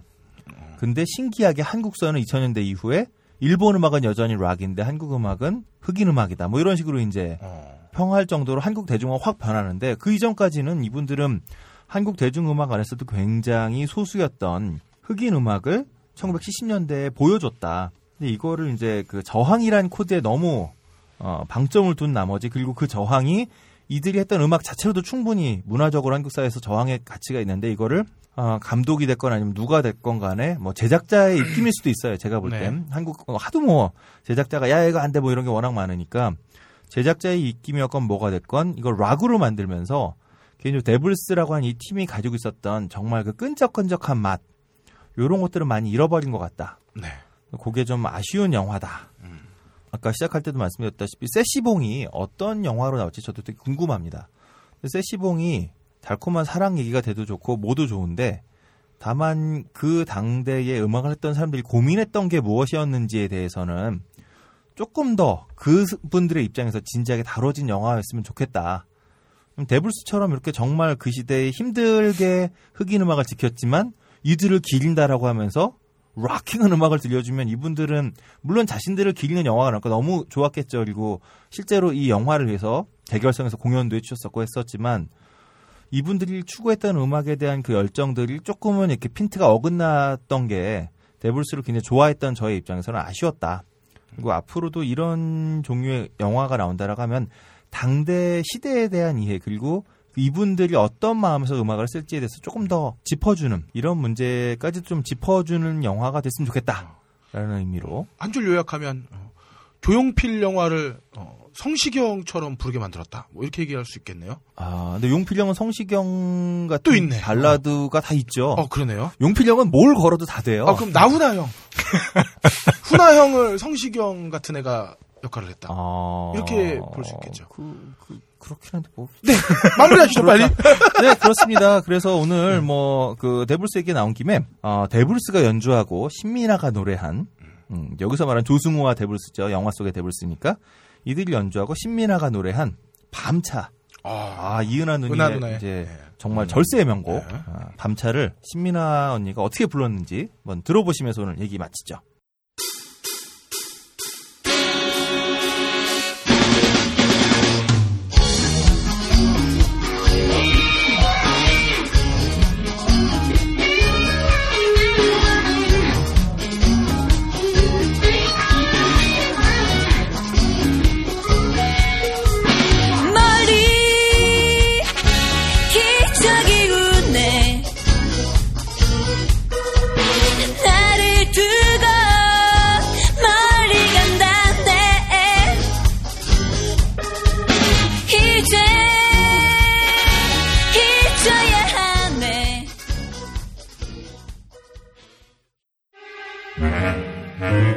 주 개봉 신작의 근거 없는 예측 movie 찌라시 movie 찌라시 시간입니다. 아, 공황장애님, 함장님 대타로 나오셨어요? 어, 이번 주에 소개시켜드릴 영화는 세 편인데요. 예, 영화 소개하기 전에 바로 막기 위해서. 예. 그러니까 아까 호, 그 호텔 클럽의 화재 사고는 네. 대왕 호텔이었다. 아, 예, 알겠습니다. 정정합니다. 네. 1분 만에 정정하네요. 어, 항상 이 코너 함장님이 잘 해주셨는데 제가 누를 끼치진 않을까 싶어서 예. 제 개인적인 취향으로 세 편 했고요. 네. 기본적으로 전 배우를 잘 몰라서 네. 감독 기대치하고 신업 기대치 그리고 개인적인 영화 기대치 이렇게 해서 점수를 매기도록 하겠습니다. 함장도 어차피 자기 마음대로 해요. 그래요. 첫 번째 영화는 빅 아이즈입니다. 네. 이빅 아이즈는 음, 유명한 감독 팀 버튼의 작품입니다. 그 영화 빅 아이즈는 어떤 그림이냐면 왜 여자아이 그림인데 눈이 음. 크다란 여자아이 네. 그림을 그렸던 마가렛 킨의 실화를 바탕으로 하고 있습니다. 음산한 눈. 네네. 근데 이제 우리나라의 관객들이 좀 좋아하는 건 굉장히 사실주의적 영화들을 굉장히 좋아하거든요. 음. 그래서 이게 진짜 같아야 된다라고 얘기를 하는데 사실은 팀버튼 같은 경우에는 굉장히 표현주의적 성격이 강한 감독이기 때문에 호불호는 갈릴 수 있다라고 생각을 하고 있습니다. 제가 이 말씀을 들으면서 공황장애님에게 관광도시 한번 발음을 강간도시. 아이, 그- 아이고, 아이고, 아이고. 그래요. 네. 죄송합니다. 어쨌든 그 찌라시는 네. 음, 경상도권에서 어, 팀 버튼의 작품 중에 이제 가장 많이 알려진 게 배트맨, 그 다음에 이제 배트맨 Returns. 두 편을 보시면 아시겠지만 영화의 배경 자체가 깊이가 없거든요. 그러니까 이제 comics에 있었던 그 배경을 고스란히 옮겨다가 네. 고담시를 창조를 했죠. 그런 식으로 이제 표현주의적 성향이 굉장히 강한데 전작인 프랭키 위니를 보더라도 사실 이 영화는 초기에 그 15분짜리 단편을 장편 애니메이션으로 만든 것인데 모든 팀버튼적 요소들이 있죠. 기괴한 크리처, 그러니까 기괴한 형상이 있긴 하지만 그 기괴한 형상에 대한 연민 이런 것들이 고스란히 담겨져 있고 사실은 2013년도에 서울 시립미술관에서 팀버튼 전을 했었었는데요. 그 전에 2010년도는 뉴욕의 모마에서 그리고 2011년도에서는 퐁피두에서 계속 개인전을 열 만큼 네, 네. 이 애니메이터로서 굉장히 뛰어납니다. 놀라운 건 이분이 디즈니에서 애니메이션을 하다 보니 뭐 당연히 아시겠지만 디즈니 애니메이션은 굉장히 예쁘지 않습니까? 그러니까 당연히 때려치고 나와가지고 이제 영화를 만들기 시작을 했었던 거죠. 마가렛 키인을 좀 말씀을 드리면 사실은 1940년대 들어서게 되면 현대 미술 자체가 프랑스에서 미국으로 이동을 하게 되는데 이 50년대 60년대를 거치면서 대중문화를 이렇게 아트화 시켰던 팝아트라는 영역이 굉장히 인기가 있게 돼요. 그 대표적인 사람으로 얘기를 하자면 이제 앤디 워홀 네. 같은 분이 계신데 이 마가렛 킨 역시도 이 앤디 워홀과 같은 급으로 이야기 되어지는 그 팝아트에 굉장히 유명하신 분이죠. 그 앤디 워홀은 나중에 혹시라도 음악 좋아하시는 분들이 있으시면 벨벳 언더그라운드 and 니코라는 음반에 그 바나나 그림이 있는데요. 그 바나나 그림은 앤디 워홀이 그렸고 그러다 보니 앤디 워홀은 자기 아틀리에도 Factory라고 이름을 붙이고 그렇게 그림을 그렸었죠. 깡통으로 돈 잘 벌었죠. 네, 캠벨 그렇죠. 스프 갖고. 네. 네, 바스키아 영화에 보시면 데이빗 보위가 그 앤디 워홀 역을 했었었는데 굉장히 잘 어울렸었던 기억이 있네요. 아마 친했을 거예요. 네, 아마 그랬었을 거예요. 어쨌든 Big Eyes를 만들었던 이 마가렛 킨은 현재 이 영화를 만든 팀 버튼이나 혹은 요시토모 나라 왜 요즘 추사랑하고 닮았다고 해서 굉장히 유명한 그 일본의 애니메이션 그 그림들이 있는데 거기도 굉장히 많이 영향을 미쳤죠. 그래서 팀버튼 영화들을 보면 유독 눈이 큰 사람들을 좋아해요. 그 조니 뎁도 그랬고 위노나 라이더, 그 다음에 음. 헬레나 보넨 카터 뭐 이런 사람들의 어. 기본적인 그 이미지를 그러네요. 그 마가렛 킨의 어, 제가 잠깐 껴도 될까요? 네. 근데 저는 이제 개인적으로 팀버튼 감독을 굉장히 좋아하는데요. 이제 특히 크리스마스 악몽을 계기로 해서 더 좋아해졌는데 어, 거기에 인형도 눈이 크네요. 아, 다 그래요. 네. 근데 이제 팀버튼을 항상 보면서 제가 생각하는 게 뭐냐면 차갑다. 겨울, 눈, 그리고 회색빛이 생각나고요. 그리고 팀버튼 영화를 보면 항상 에곤 슐렌가라고 하는 그 유명한 그림 작가가 있어요. 그 화가의 그 에곤 실레는 그런데 좀 화려한데. 그런가 네, 그런가요? 네. 그러니까 그런 느낌의 그런 뭔가 분위기가 많이 이렇게 크로스되면서 전 개인적으로 아주 좋아하고 있습니다. 예. 그 표현주의 얘기가 나와서 사실 20년대 독일 표현주의 영화들을 보면 굉장히 화려한데 그 화려한 세트 그리고 그 배우들의 분장도 굉장히 화려한데 화려함 자체가 멋있다 이쁘다가 아니라 기괴하게 느껴지는 그런 분위기가 있었죠. 그 20년대 독일 표현주의 영화가 미국에 들어오게 됐고, 그러니까 왜 미국에 들어오게 됐냐면 나치를 피해가지고 그렇죠. 그 FW 무르나우라든가 음, 음. 프리츠랑 같은 사람들이 미국에 들어오게 됐고, 그 다음에 이 영향으로 받아진 게 B급 영화였었어요. 그리고 그렇죠. B급 영화가 TV 드라마로 많이 나오게 되면서 사실은 팀버튼의 가장 최고작이라고 얘기 일컬어지는 에드 우드 자체가 음. 사실은 거기서 영향을 받아가지고 그렇죠. 영화를 네. 만들게 됐던 거였죠. 그래서 팀버튼이 자신한테 가장 많은 영향을 줬던 마가렛 퀸에 대한 어떤 존경의 의미로 이 영화를 만들었다고 인터뷰에서 밝히고 있습니다. 그래서 마가렛 퀸은 사실 어떤 사연이 있냐면 윌터 퀸이라고 하는 남자를 만났는데 이 남자가 이제 자기 프로 그림을 그리는 사람이다라고 사기를 치고 이 여자한테 그림을 그리라 그러고 자기 이름으로 물건을 팔아먹었던 거예요. 네. 59년도에 처음 전시회를 그 윌터 킨의 이름으로 해, 해가지고 굉장히 성공을 했는데 86년도에 마가렛 킨이 여기에 대해서 소송을 걸면서 이게 전면적으로 다 드러나게 됐죠. 네. 그렇게 되면서 이 부분에 관한 이야기들을 영화를 만들었어요. 그런데 이제 저는 개인적으로 사실은 팀버턴의 팬이고 어쨌든 아까 말씀드린 그런 내용들로 논문을 썼을 만큼 제가 굉장히 좋아하는데 팀버턴은 사실은 개인 문제에 대해서 굉장히 그러니까 소외받은 개인에 대해서는 굉장히 관심이 큰데 이게 사회와의 관계에 대한 것들보다는 개인적인 문제, 그 주체에 관한 문제로 좀 더 많이 그 한정되어 있는 이미지가 있죠. 그런데 지금 사실은 그 컴퓨터라는 말 자체가 사실은 1920년도에 여성 과학자들이 논문을 발표하거나 아이디어를 낼 때, 어, 니, 니네는 찌그리고 앉아서 계산이나 해서 그 컴퓨터를 이끌었던 거예요. 사실은 남녀 차별에 관한 사회적인 구조 문제를 이야기를 해야 되는데, 팀버튼은 그런 쪽에서는 사실 능력이 그렇게 있을 것 같아 보이지는 않아서, 팀버튼의 영화임에도 불구하고, 과연 팀버튼의 색깔을 얼만큼 드러낼 수 있을까에 대해서는 조금은 회의적이에요. 켄로치 형님을 한 2g 정도만 갈아서 네네. 그래서 동일한 영화, 동일한 화가를 다룬 영화긴 한데 지금 개봉되고 있는 영화 중에 마이클리 감독의 미스터 터너 네. 올해 이제 깐느 영화제 나무주연상 받은 작품인데요. 그 영화를 보시면 그 영화에서는 조금 다르게 이 터너라는 사람에 관해서 그 사회 구조 안에서의 이 사람이 어떻게 되어 가는가. 그다음에 예술가라는 문제, 그러니까 예술 작가라는 것이 과연 사회에서 배출되어 만들어지는 것인지 아니면 그만의 독창성으로 만들어지는지에 대한 문제들을 이 두 편의 영화를 놓고 조금 보시면 좋지 않을까 싶습니다. 참고적으로 그 윌리엄 터너의 회화는 만약 그 회화의 분위기를 배우 아, 보시고 싶으시다 그러시면 배리 린든이라는 영화가 있습니다. 네. 스탠리 큐브릭 감독의 배리 린든이라는 영화가 있는데 그게 소니 70mm로 처음 찍은 영화인데요. 윌리엄 터너의 lighting을 고스란히 써서 그러니까 자연광 하나, 아니, 인공 조명 하나 없이 자연광으로 전체를 다 만든 영화인데 한번 기회가 되시면 보시면 좋으실 것 심심한 같아요. 예.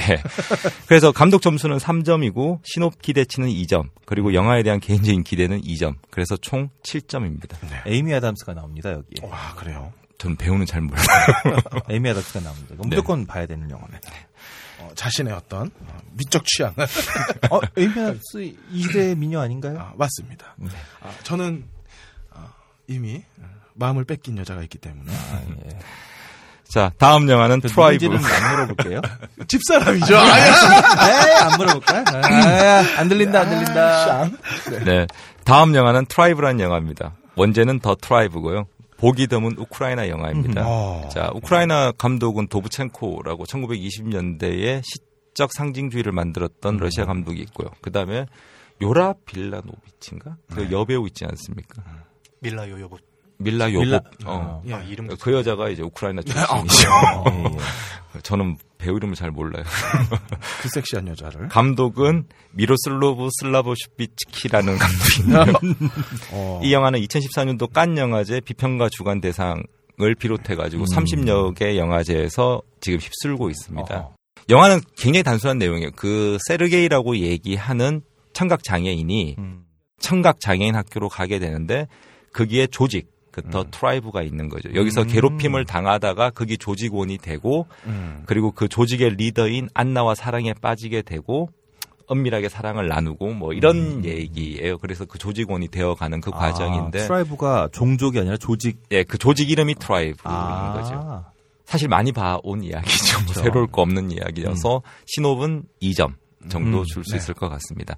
근데 영화가 굉장히 독특한 건 뭐냐면 청각 장애인을 다루었기 때문에 음. 청각 장애인을 다뤘다는 것은 영화가 사운드가 없다라는 얘기죠. 100%다 주인공의 입장에서 진행된 영화인가요? 네, 그래서 100%다 아. 수화로만 영화가 이루어져 있습니다. 자막이 필요 없는 영화군요. 아, 그러다 보니 아니죠. 자막은 있어야 되겠죠. 왜냐면 우리가 수화를 수화를 뭘 모르니까. 그런데 아. 영화 자체의 사운드는 100% 배제되어 있는 오. 거죠. 그러니까 마치 이 감독은 자기가 얘기했던 것처럼 27년도에 우리가 토키 영화 재즈 싱어가 그렇죠. 나오기 네. 이전 단계의 무성 영화를 다시 살려내고 싶다라는 음. 입장에서 영화를 만들었다고 합니다. 사실 요즘 그 예술 영화들의 어떤 경향성을 띠고 있는 것들 중에 한 가지가 제가 보기에는 그 영화에 대한 탐구, 그러니까 영화란 무엇인가에 관한 얘기들을 굉장히 많이 고민을 하는 것 같아요. 예를 들어서 뭐 태국 감독 아파치풍 위라스타쿤 같은 경우에는 아, 이분을 이름을 냈네요. 아, 야. 나는 그냥 퐁감도 없고. 우리는. 여긴 퐁감도. 어, 미장센 안에서 과연 설치 미술, 어, 현대 미술에서의 설치 미술을 어떻게 보여줄 수 있을 것인가를 고민을 하죠. 그 그냥 다음에 무서운 거밖에 기억이 안 나요. 그리고 지금 개봉 중인 그 마미, 그 자베돌란 같은 경우에는 요번에 영화는 인스타그램에 1대1 그 화면비를 가지고 영화를 만들고 있는데 사진이라고 이야기하는 것이 영화 속에서 어떻게 구현될 수 있는가에 대한 탐구를 하고 있는 것 같고 또한 이 감독 역시도 그 무성 영화라고 이야기하는 것 다시 이야기하자면 늘 우리가 되어온 논쟁이지만 영화가 해화야 같아야 되느냐 그러니까 미장센으로 보여주는 장면이어야 되느냐 아니면 내러티브여야 되느냐 드라마 트루기여야 되느냐에 대한 그런 근본적인 의문을 던진다라고 생각을 합니다. 그래서 감독 점수는 2점이고 영화에 대한 기대치는 3점. 그래서 총 7점을 드리겠습니다. 근데 사실 그 무성 영화 시대에 정말 그럼 소리가 없었느냐? 그건 아니거든요, 사실. 그쵸. 그러니까 대사가 소리가 없었던 거고 음악을 넣어서 썼죠. 그렇죠. 네. 그러니까 변사가 있었죠. 예? 변사. 아, 음. 변사는 이제 일본을 통해서 아까도 얘기했던 Japanize 돼 있는 거고요. 네. 아, 실제로 그런가요? 미국서는 무성 영화 시대에 같이 악보가 갔죠. 음. 그래서 작은 그 극장에서는 앞에 피아니스트가 조그마한 피아노를 연주해서 그 음악을 연주했었고 아니면 이제 뭐 뉴욕 같은 곳에서는 아예 그 스크린 앞에 오케스트라가 오케스트라 네, 로프에서 놓고서 썼죠. 이제 연주를 하기도 했었고 그래서 예전에 프리츠랑 2000년도인가 제 기억에 그런데 프리츠랑의 메트로폴리탄을 서울에서 공연할 때 세종문화회관에서 오케스트라를 놓고 공연을 네, 했었었죠. 예. 저는 이렇게 생각을 해요. 지금 독과점 문제도 심각하고 우리나라에서 이런 상업 영화들이 굉장히 좀 집중되는 현상들이 나타나고 있는데 이런 영화들에 대해서 체험을 해야지만 그리고 이런 영화들을 좀 봐주셔야지만 그런 문제들을 해결할 수 있지 않을까 싶어서 예, 말씀을 드렸습니다. 자 이제 마지막 영화입니다. 마지막 영화는 정말 마음에 예, 주성치 감독의 서유기 모험의 시작입니다. 아하. 원래는 이제 2013년도 영화인데 이제 올해 개봉이 됩니다. 예전에 아, 저 이미 봤지만 한번더볼 생각. 아, 예. 예전에 이제 버디님이 나오셔가지고 한번 특집을 하셨으니까 네. 영화 보러 가, 영화 보러 가시기 전에 다시 한번 들어보시고 가시면 어떨까 합니다. 이 주성치는 원래 그때 버디님도 말씀하셨지만 94년도에 월감 보합이랑 설린기연이라는 것으로 이제 서유기 연작 시리즈를 했었는데요. 그때는 시간은 설리 기간이 먼저죠. 네, 그렇죠. 그 런데 이제 감독은 아니었고 주연만 그렇죠. 맡았었었죠. 그래서 이번 영화는 사실 서유기 원작의 프리퀄에 해당하는 걸로 이 삼장법사와 나머지 서유기 멤버들이 어떻게 만나는가에 관한 내용을 다루고 있다고 합니다. 주성치가 사실 감독을 시작한 것은 96년도에 007 북경특급 2에서부터 감독을 시작을 했는데 이때부터 그냥 망가지기 시작했어요.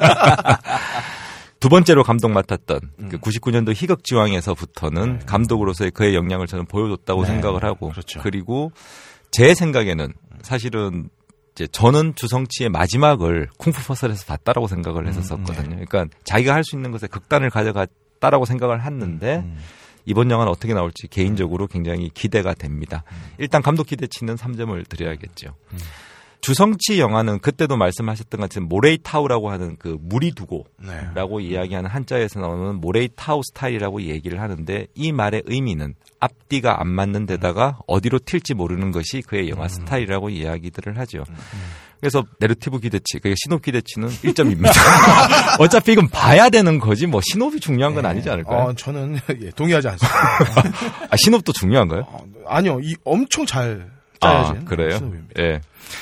그 인터뷰를 보니까 저팔계를 굉장히 잘생긴 남자로 선택하는 음. 뭐 이런 걸로 했다고 하는데요. 직접 한번 확인해 보시면 어떨까 싶습니다. 사실 주성치 영화의 가장 큰 미덕은 제 생각에는 울다가 웃게 하고 웃다가 울게 하는 그러한 감정들이 항상 동일하게 터질 수 있는 그런 모멘텀들을 만들어낸다고 생각을 하는데 현재 우리나라 영화 같은 경우에 마치 매뉴얼처럼 전반부에 웃기다가 후반부 어느 쯤 가면 한 번씩 웃음을 뿌려줘야 되는 그렇게 딱딱 별개의 감정으로 분리해서 다루는 그런 우리나라 영화랑은 조금 다르기 때문에 어, 한번 봐보시는 게 어떠실까 싶고 영화 기대치는 2점 그래서 총 6점을 드리겠습니다. 어, 이렇게 마무리하기 전에 박세롬이 엔지니어님의 어, 마지막 육성 어, 이별 멘트는 한번 들어야 될 것 같아요. 네 그렇습니다. 아, 그 전에 제가 청취하시는 분들께 이제 당부의 말씀을 하나 드리면요. 꼬시 잡곡이랑 푸끈 발령 내복. 그리고 또 뭐죠? 너치 커피. 더, 너치 커피. 사주세요. 아우 감사합니다. 어, 예. 자 박세롬이 엔지니어. 아휴, 참 부끄럽네요. 제가 한 달 동안 열심히 집에서 귀양 생활을 하면서 어, 편집 음원 맞추는 거 열심히 어, 정- 노력해서 다시 돌아와서 열심히 맞춰 놓을게요. 네, 감사합니다. 딴지 라디오 방송별 게시판에 후기를 남겨주시는 분들에게 무비스트가 후원하는 인터파크 프리 예매권 2매, 엠푸드가 후원하는 꽃씨 잡곡, 푸른숲 출판사가 후원하는 허삼감 매혈기 두 권을 나누어드리고 있습니다. 많은 참여 바랍니다.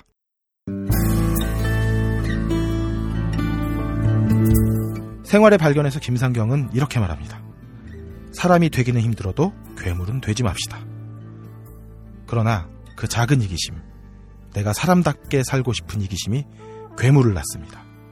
우리가 괴물이 되는 게 아니라 우리가 괴물을 키우는 겁니다. 녹음 박세롬이 효과 고승수 제작 단지일보 진행해 그럴거리였습니다. 다음 주에는 살아있는 좀비 헐랭이님과 함께 동료 좀비 이야기를 나눌까 합니다.